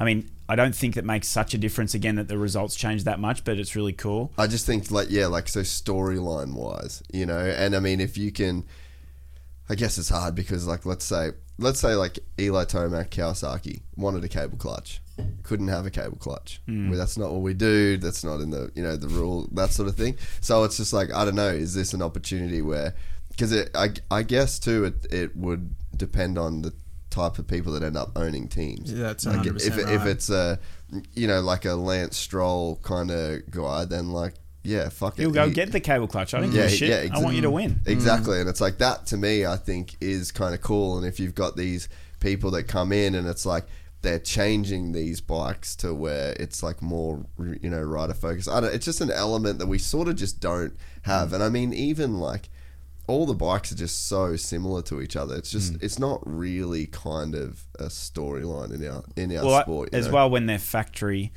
Like I I think what we will change is there won't be factory teams. They'll be they may have factory support or support Yeah, from manufacturers, but when there's a factory team, the plastics have to be that color. The Yeah. bike has to look like the one they're gonna Yeah. that they're gonna um, sell. You know, and it's actually quite limiting. Um, but when you've got a private team owner that that ha- may have support from a, from whichever factory gives him the best support, that, or he or she that suits their program, then they can they can they could. Why couldn't a guy why couldn't a guy put a Honda front end on a KTM if that's the way he wants Yeah. to do it and Yeah. that's what works for them? You know, um, I mean.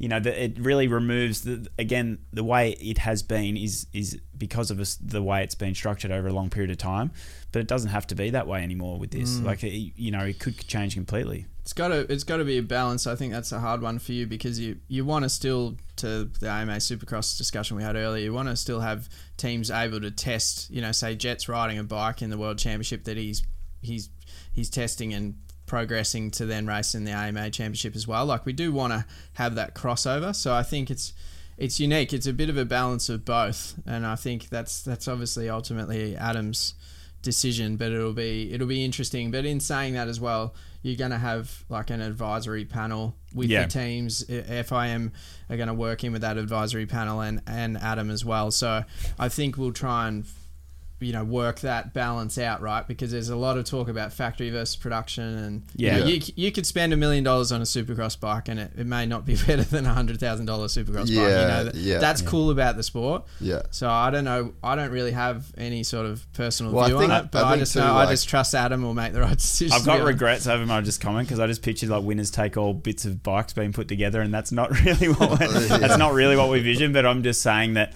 you know, I guess what we're saying is it just opens the doors Yeah, for, for, yeah. for innovation and how this could be. Um, but ultimately, you know, the the the teams um, should have more empowerment to make Yeah. the decisions themselves to, to, to win, and that that's what we, we want to see. Well, you think like, all right, so the the Jett Lawrence thing, like riding the bike that he's going to race in Supercross, that's that makes total sense, mm, right? Mm. So then think about uh, you get like, let's say you've got a Abu Dhabi team, mm. and then this dude's got a fuckload of cash, and then he's down to throw it at this bike. They're probably like that Abu Dhabi team. Like he's not going to be able to get a Jett Lawrence or a Cooper Webb, or like they're contracted to that factory team. But what's not to say that they don't get a like a kind of second tier rider, but then you're putting a second tier rider on like a crazy first tier bike, and there is enough to make a difference, you know. So hmm. I could just see it being It's a like really a little bit of like a Yeah. shifting landscape to where it's like, okay, yeah, so KTM they have a slot, and but they're almost like a factory bike Mm. is like a limiting factor. Like, yeah, cool, bring your factory bike. It's a piece of shit where we we're like in our in this stadium. Yeah. you Yeah, know, it's so- interesting. I mean, we don't know. That's the exciting yeah, thing, you right? don't you, don't, know. Mm. And again, it could be this kind of thing where it's like, okay, in the the regulations for 2023 state that you can do this and you can't do that, and it's like the the minimum weight becomes like seven kilos lighter than what you know the other um, than it was the previous year, and then. Let's say you go to, and this is all just fully fucking hypothetical, but it's like, let's say you've got a KTM that comes in, and then they they are getting smoked by this this whatever concoction that this Nami bike, is it Nami? That was the mistake. Nami, yeah, Nami yeah, bike. yeah, yeah, dude. Uh, but like, let's say they do get smoked by that, or there is some like crazy tech that gets bought in, hmm. uh, and then all of a sudden, like the other manufacturers kind of have to take that a bit more seriously, and then you do see some like real evolution coming into the sport hmm. because right now it's one of I guess not like a frustration, but it's like a thing I think about now. It's like, what's the incentive for dirt bike manufacturers to really make the bikes that much better? Hmm. There's no real incentive. Like it's got to just kind of stay within this operational window, which is what the AMA Supercross essentially like they dictate how good these bikes can be at a consumer level. But it's like you get to open season. I think that was the initial point of F1. Like that's why people raced F1, like Ferrari and McLaren and Mercedes. They raced those because that was the pinnacle. They could develop hybrid electric technology, mm. and the the the same technology that you now have in a Camry or a Prius. That is from Formula One. There is a trickle down effect that happens. And I just think nowadays, like that whole element is just completely missing from our sport. MotoGP is a perfect example of that as well. Like my Ducati has crazy fucking electronics, hmm. just out of the box that works insane. Hmm. That's all because of the way that it got tested into MotoGP. It takes a couple years, but it filters down. And I guess just now with like the current rule set, there's not really any incentive for KTM to do that. Like the mm. bike doesn't need to be this much lighter. The bike doesn't have to do this. The, the mm. electronics, eh, like we just got to win this championship, stay within these frame geometries, stay within this package, and we just keep selling it year on year, year on year. It's just realist, dude. The Kawasaki is a 2008 Honda frame. You mm. know, Yeah, I think hasn't it- been much. Really I think like, point. Yeah, and I think the like the market will decide, right? Because we don't really know. That's what's that's what's exciting about it, and we'll, Yeah. we'll It like, might be a dog shit idea. Well, we don't know, Yeah. and that's what's that's what's exciting about it. And I think you know, opening it up to, to being global and and and opening up the ways of thinking again, you know, means that innovation can happen. And also, we're excited to have team owners that are innovative thinkers that have been Yeah. successful in other areas and other sports and other businesses that are thinking outside the box. You know, because the reality is. You know, in the US, there's factory teams owned by the distributors of the manufacturers in the US the team managers running, you know, funded by the brands kind of Yeah. thing. Everyone's got to walk in lockstep, like yeah, from the that- top, it's top down. exactly. It's different to a, a business owner that's an innovator, in, innovator that's Mm. had success in other areas that may look at this thing completely differently and go, "Ha- like, why, why do we, why is it being done this way? We can do it this way over here and completely change the game, you know. And and um, you know, if the the product that we we build is what we believe it w- will be, then the manufacturers will see it as an opportunity to Yeah. develop and sell, and you know, potentially, you know, how they use it to to market to their consumers in the future. So. Well, it'll certainly be an opportunity for development year round in a, in, on a mm-hmm. racing and professional world championship basis, right? Because you're doing the American Championship, then you're doing the World Championship. So the ability for them just to test in racing mm, will constantly. be much much bigger. And elite competition and a World Championship will always attract the best engineers. It will always Yeah. attract innovation. You know, to win, you have to innovate constantly all the time. So that's that's why those elite motorsports do create the best engineering and, and develop the best ideas because they're just pushing themselves day by day by day to be the very best. And look at like the transformation as an example of Ferrari. Yeah. You know, where they where they went to to where they are now. Yeah. And I think the best thing Formula One has done is started to bring in cost caps so it really equalizes and it can't just be this endless money pit. Yeah. And we're very conscious of that.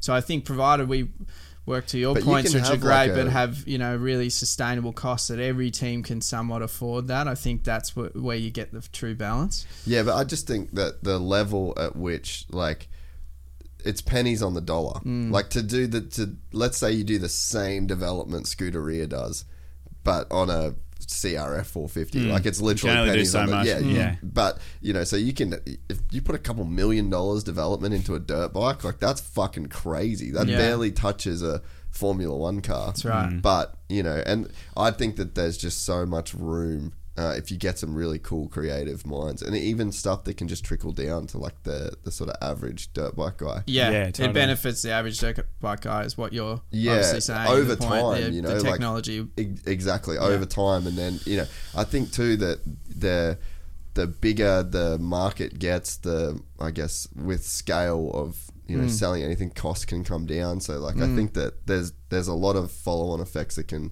happen by I guess like letting people do some crazy shit within like because it's like you said it's the pinnacle you know? Mm. It's not the this isn't the series.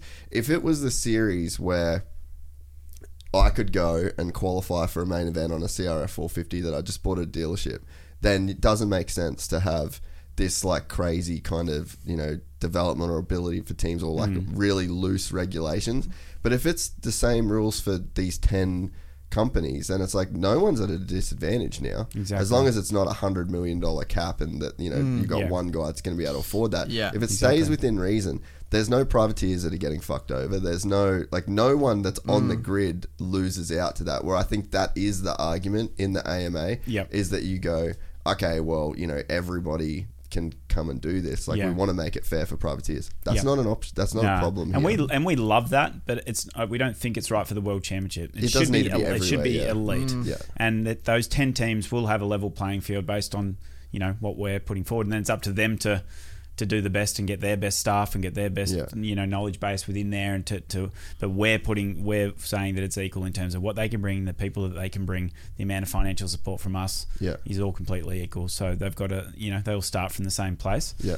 um, and that should make for the best racing. But again, the rider is still going to be the biggest factor. Yeah. So if you really want to win, you're going to have to get one of those the best riders from around the world, and and um, and that you're going to have to invest to do that. Yeah. So how how long are we or how far away are we from like knowing who some team people are? I think uh, so. Our board meetings at the end of April, and so um, I'll present all the expressions of interest that we'll receive over the next April next year. no th- this Oh, year. this year April. Oh Yeah. yeah, we're not in April yet. Yeah, so we'll um we'll Fuck, that's so it's, close. it's close. So um we'll present it then, and then I think we've we've left like a two week window after that to actually you know sign contracts and agreements, and you know we'll announce along with series dates and locations in in around May. We're saying, aren't we? So, um, but it's getting it's getting close, and there, and there's um you know we're getting great interest from promoters and venues around the world, which is which is awesome, and um, we'll soon be able to announce some some solid dates and and um, venues, which will be great. So the momentum's definitely building, and there's definitely a lot of interest, and um, and we know that we're going to have some of the best riders in the world. You know, I Yeah. think that was the, you know that's something that you know we heard it was you know like are they just going to get B riders, and we're just getting like B ride like to with all respect, like world champions. Like the best guys want to be world champions. They do. They want to be the best in the world. They want to be. They want to be respected for that, and they should get paid accordingly for that.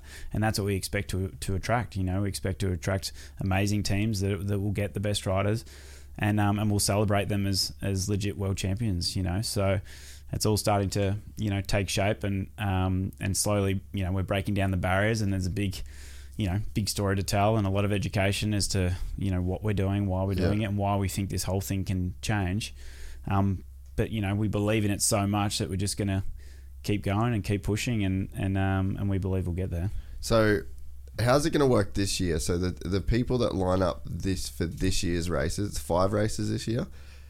Are they going to be the ten teams that you'll give the franchises to? Like, is so that model is starting straight away. It's not going to be like AusX or whatever. No, yep, this Really? year. So yeah, so so, um, you know, May, like you said, around May this year, the, the ten teams will be announced. Um, the ten um, fri- franchise license owners. Yeah. Um, and yeah, so that's why we're rewarding them with a lot of financial support to come on board to begin with. Yeah. Um, and we believe those ones that, that get on board this year and and um, back us as well, you know, we'll we'll see the financial benefit in the long term. So, you know, they're the they're the ones that we're yeah, we're like hoping to- rewarding those that buy into the journey and see Yeah. the vision. We we appreciate that it is just a vision. It's obviously in its inception before year one, but we know by year two, Yeah. everyone's going to be It's a like, different story. Oh Yeah. fuck! But those that jumped on board, bought into the senior management team, everything that we're about, everything we're presenting, and what what's going to happen, and they believe in obviously the strength of the events we'd already established and how much better they can be. They're going to be truly rewarded, and then ultimately it's just a buy and sell process. If you Yeah. want to get in, you got to find you got to find someone willing to sell to you next year or the year after or whenever. So even for the manufacturers, if there's no factory teams, they can come in in years two or three, but they've got to buy someone out. Yeah.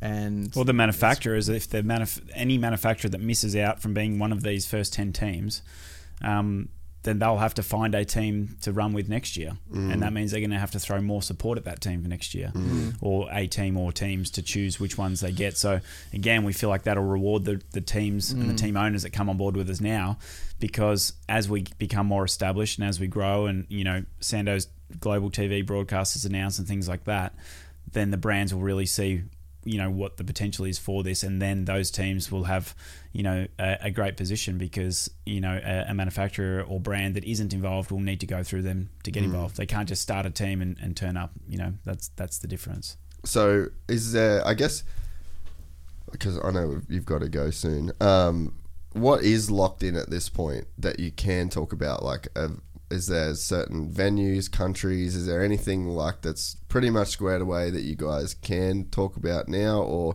is there any other like information? Because yeah, I mean, it's been. I, I'm excited. I, I have no doubts. Like, it's just.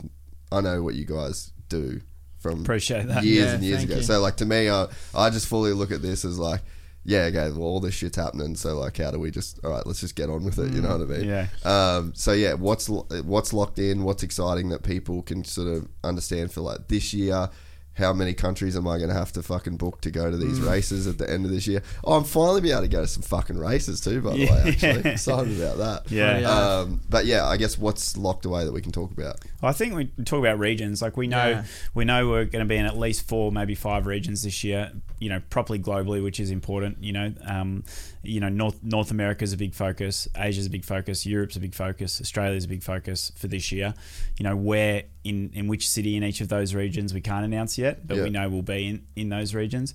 Um, also, you know, US is going to be a big focus. Whether it's this year or next, we're not 100 percent yeah, sure. and there's South America- conversations in South America. Sorry, yeah. yeah, South America. I mean, lots of different locations in Europe, South America, um, the Middle East. You know, Yeah. obviously somewhere that we'll that we'll uh, we'll go to. So, you know, for this year, we know we're going to be at least four, maybe five.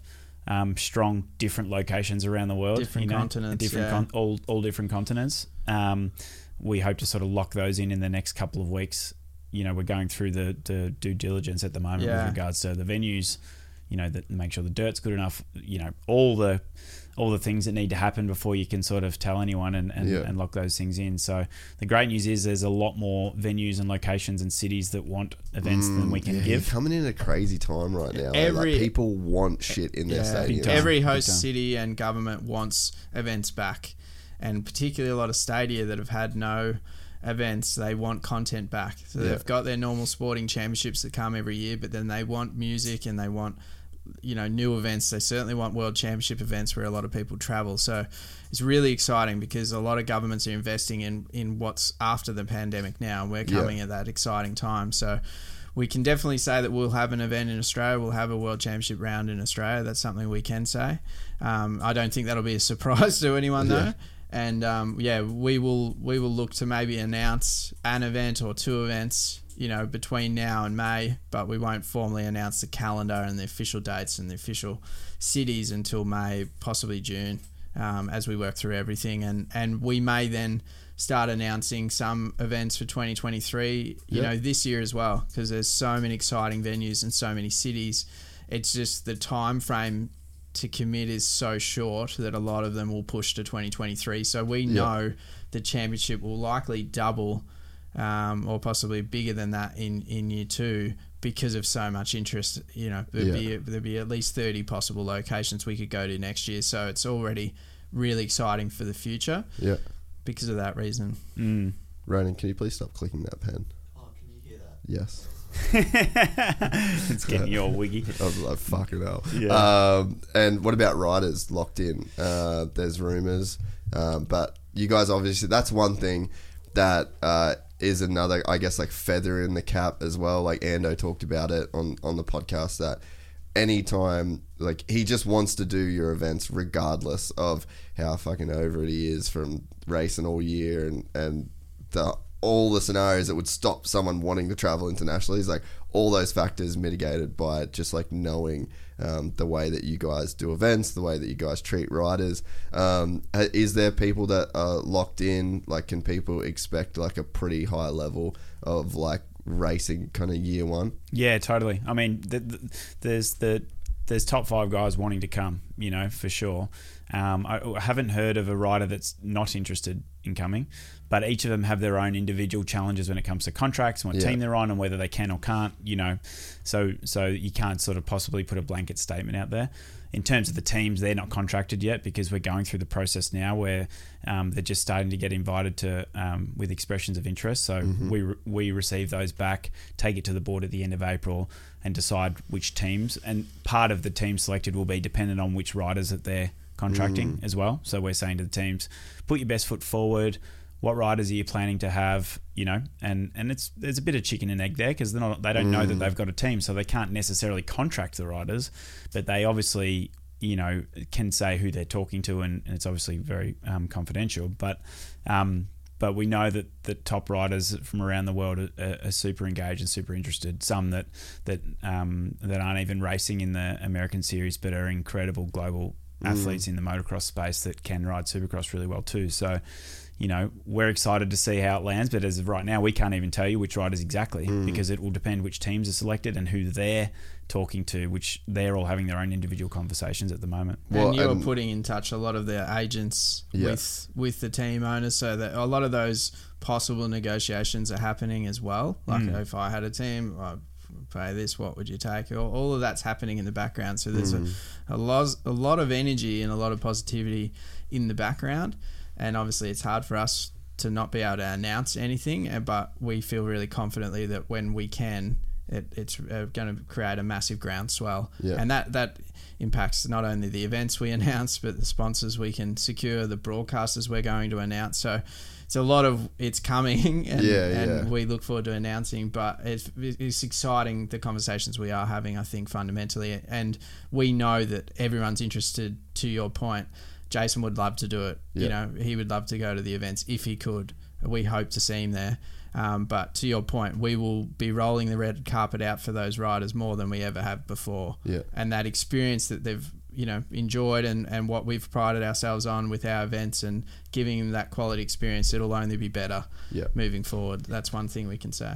It's uh, I've heard that it's going to be a pretty crazy year for team changes too. So that's sort of like the variable, uh, just on the AMA level. Like there's a lot of noise at the moment of different people going to different mm. teams. But I think also, you know, we're throwing a, a variable in there too because there's the riders that are wanting to potentially shift the way their year looks and what their season looks mm. like. So there's a variable too because some teams are okay with that, others aren't. Some manufacturers are being forced to think about it that way where they didn't potentially want to before. Mm. So, you know, um, riders are pushing hard to get the for their season and their year to look the way they want it to look as well. Yeah. Which throws a whole different variable as to you know they may be on a team for the for in the US and they may be on a different team for the World Supercross Championship.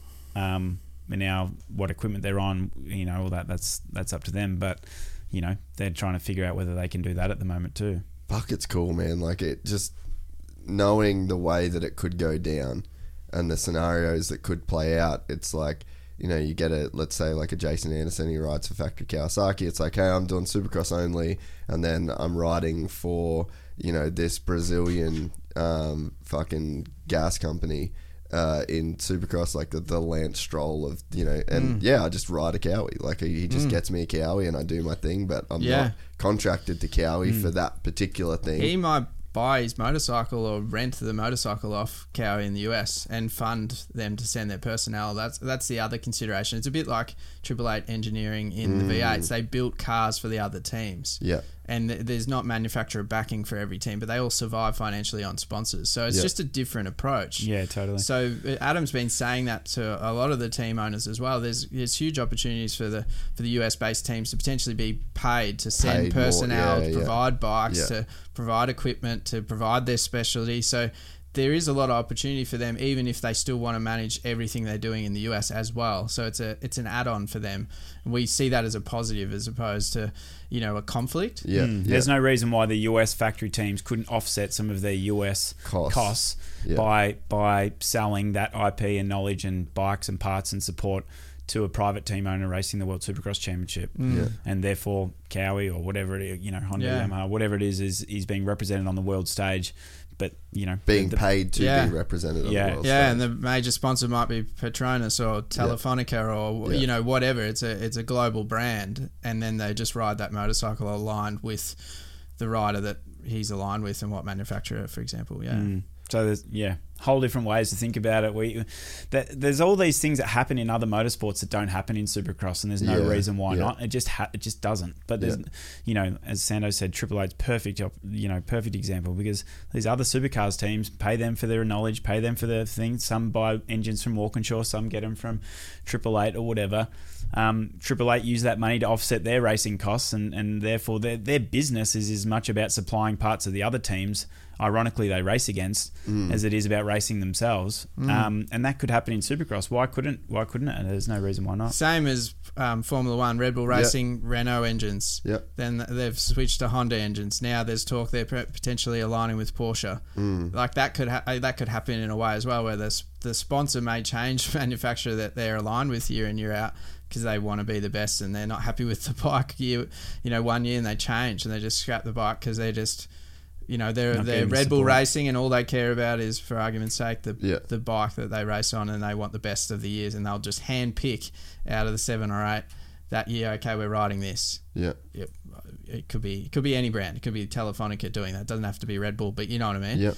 So to Adam's point, you break the mold of what's always been mm. been done. and why why the team owner and the license holder is better to be a person or or, or a business than it is to be a manufacturer. Yeah. Because if it's a manufacturer, then that's it. It locks it in, and that's you know that's the traditional model. But by being a private person, then or business, then there is freedom to move. They can change, like we said. The model can be you know it can change year to year if the they can they can create a competitive marketplace to get the best deal, the best equipment, the best support. Yeah. You know to, to win races year on year, and that should you know help raise the level.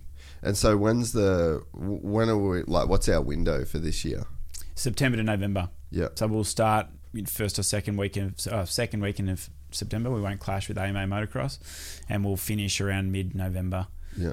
And, we uh, won't clash with Red Bud is I think the Yeah, third donations. weekend Oh, of motocross. September. So we we're just navigating around that. There's two weekends in September we can have events, and then there's October, November.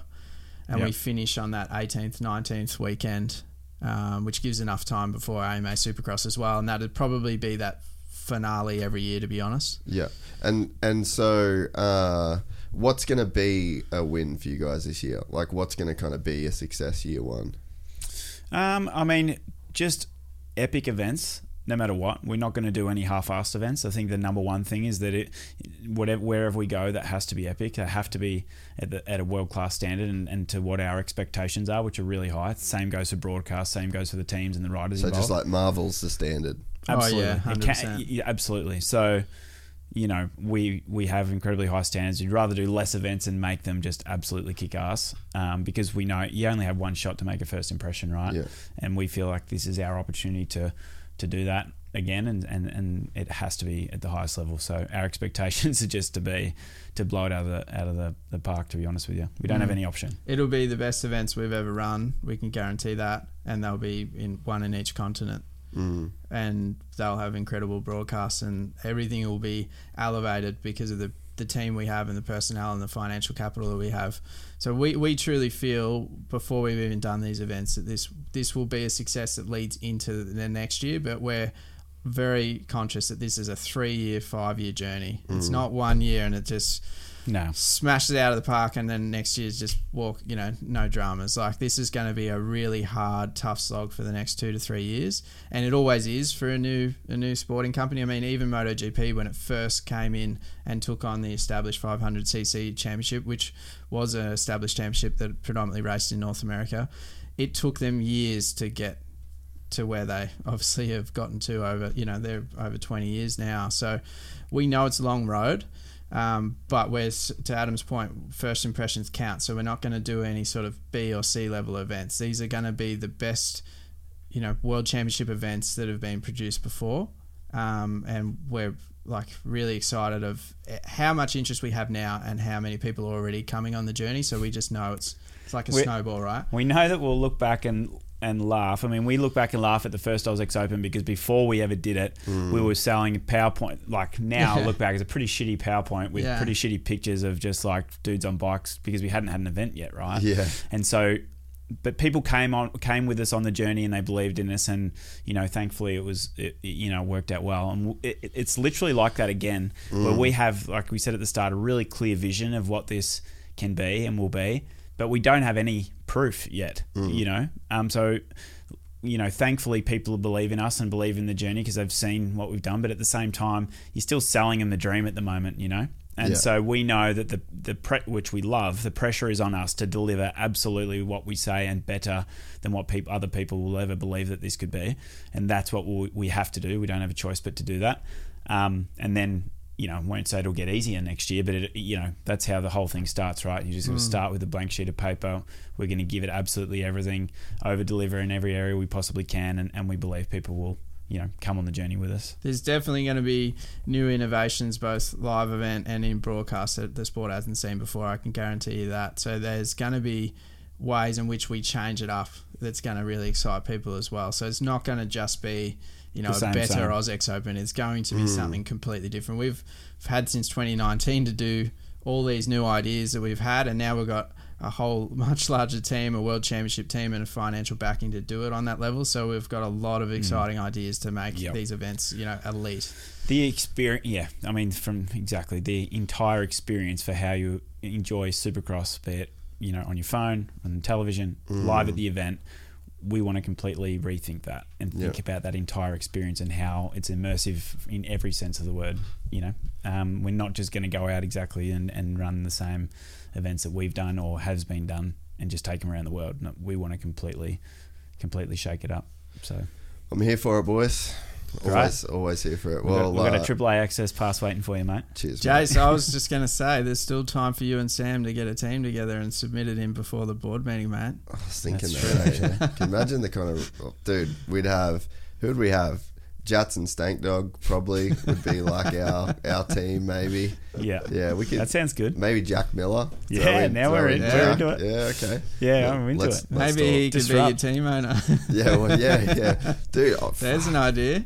All right, we'll go off There's air, still mate. time. I've got, I've got some ideas. I've got some ideas. Now, as always, I'll be there to support whatever you guys do. Um, for anyone listening to this that isn't familiar with these two gentlemen, they fucking nail it. Everything they do, they kill it. So Thanks, this, mate. this Thanks for your isn't- support, This isn't just fucking carry on. Like there's Nah. some there's some serious work that's like years and years and years and years on like so many different levels that's gone into this.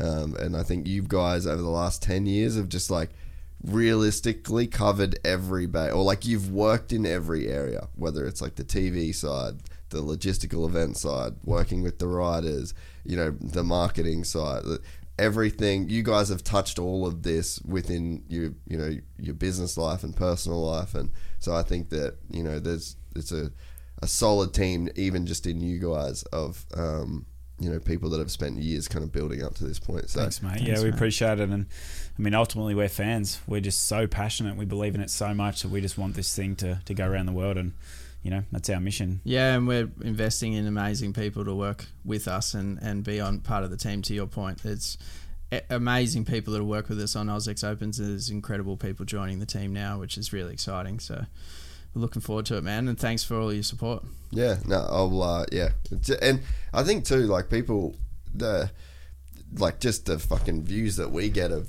talking about racing. Like, there's an economy in talking about racing, and what do we need? Fucking races. Totally, yeah. You know, so like, there's this And storylines. Exactly. Like this is just a whole new opportunity. I mean, this will probably give birth to, you know, channels all over the world, new media from different countries and, you know, I just I'm excited with, you know, i know the I guess the reach and the global kind of um, appetite for it and I think that, you know, to have it's like a canvas to kind of paint on, you know what I mean? Like this is just like a, a new canvas that we kind of um, that we all get to work with. So Totally, mate. definitely exciting time. Appreciate it, man. Thank you. No Jones, boys. We'll talk Legend, soon. bro. Sick, Thanks, mate. dude. What do we got to do to get fucking Danny, Ric, and Millsy to There you team together? There you go. Yeah. That's spark. Sammy, men- Sammy, texted, Sammy mentioned, mentioned it to me once and said, "We should have a team." I said, "Fuck it."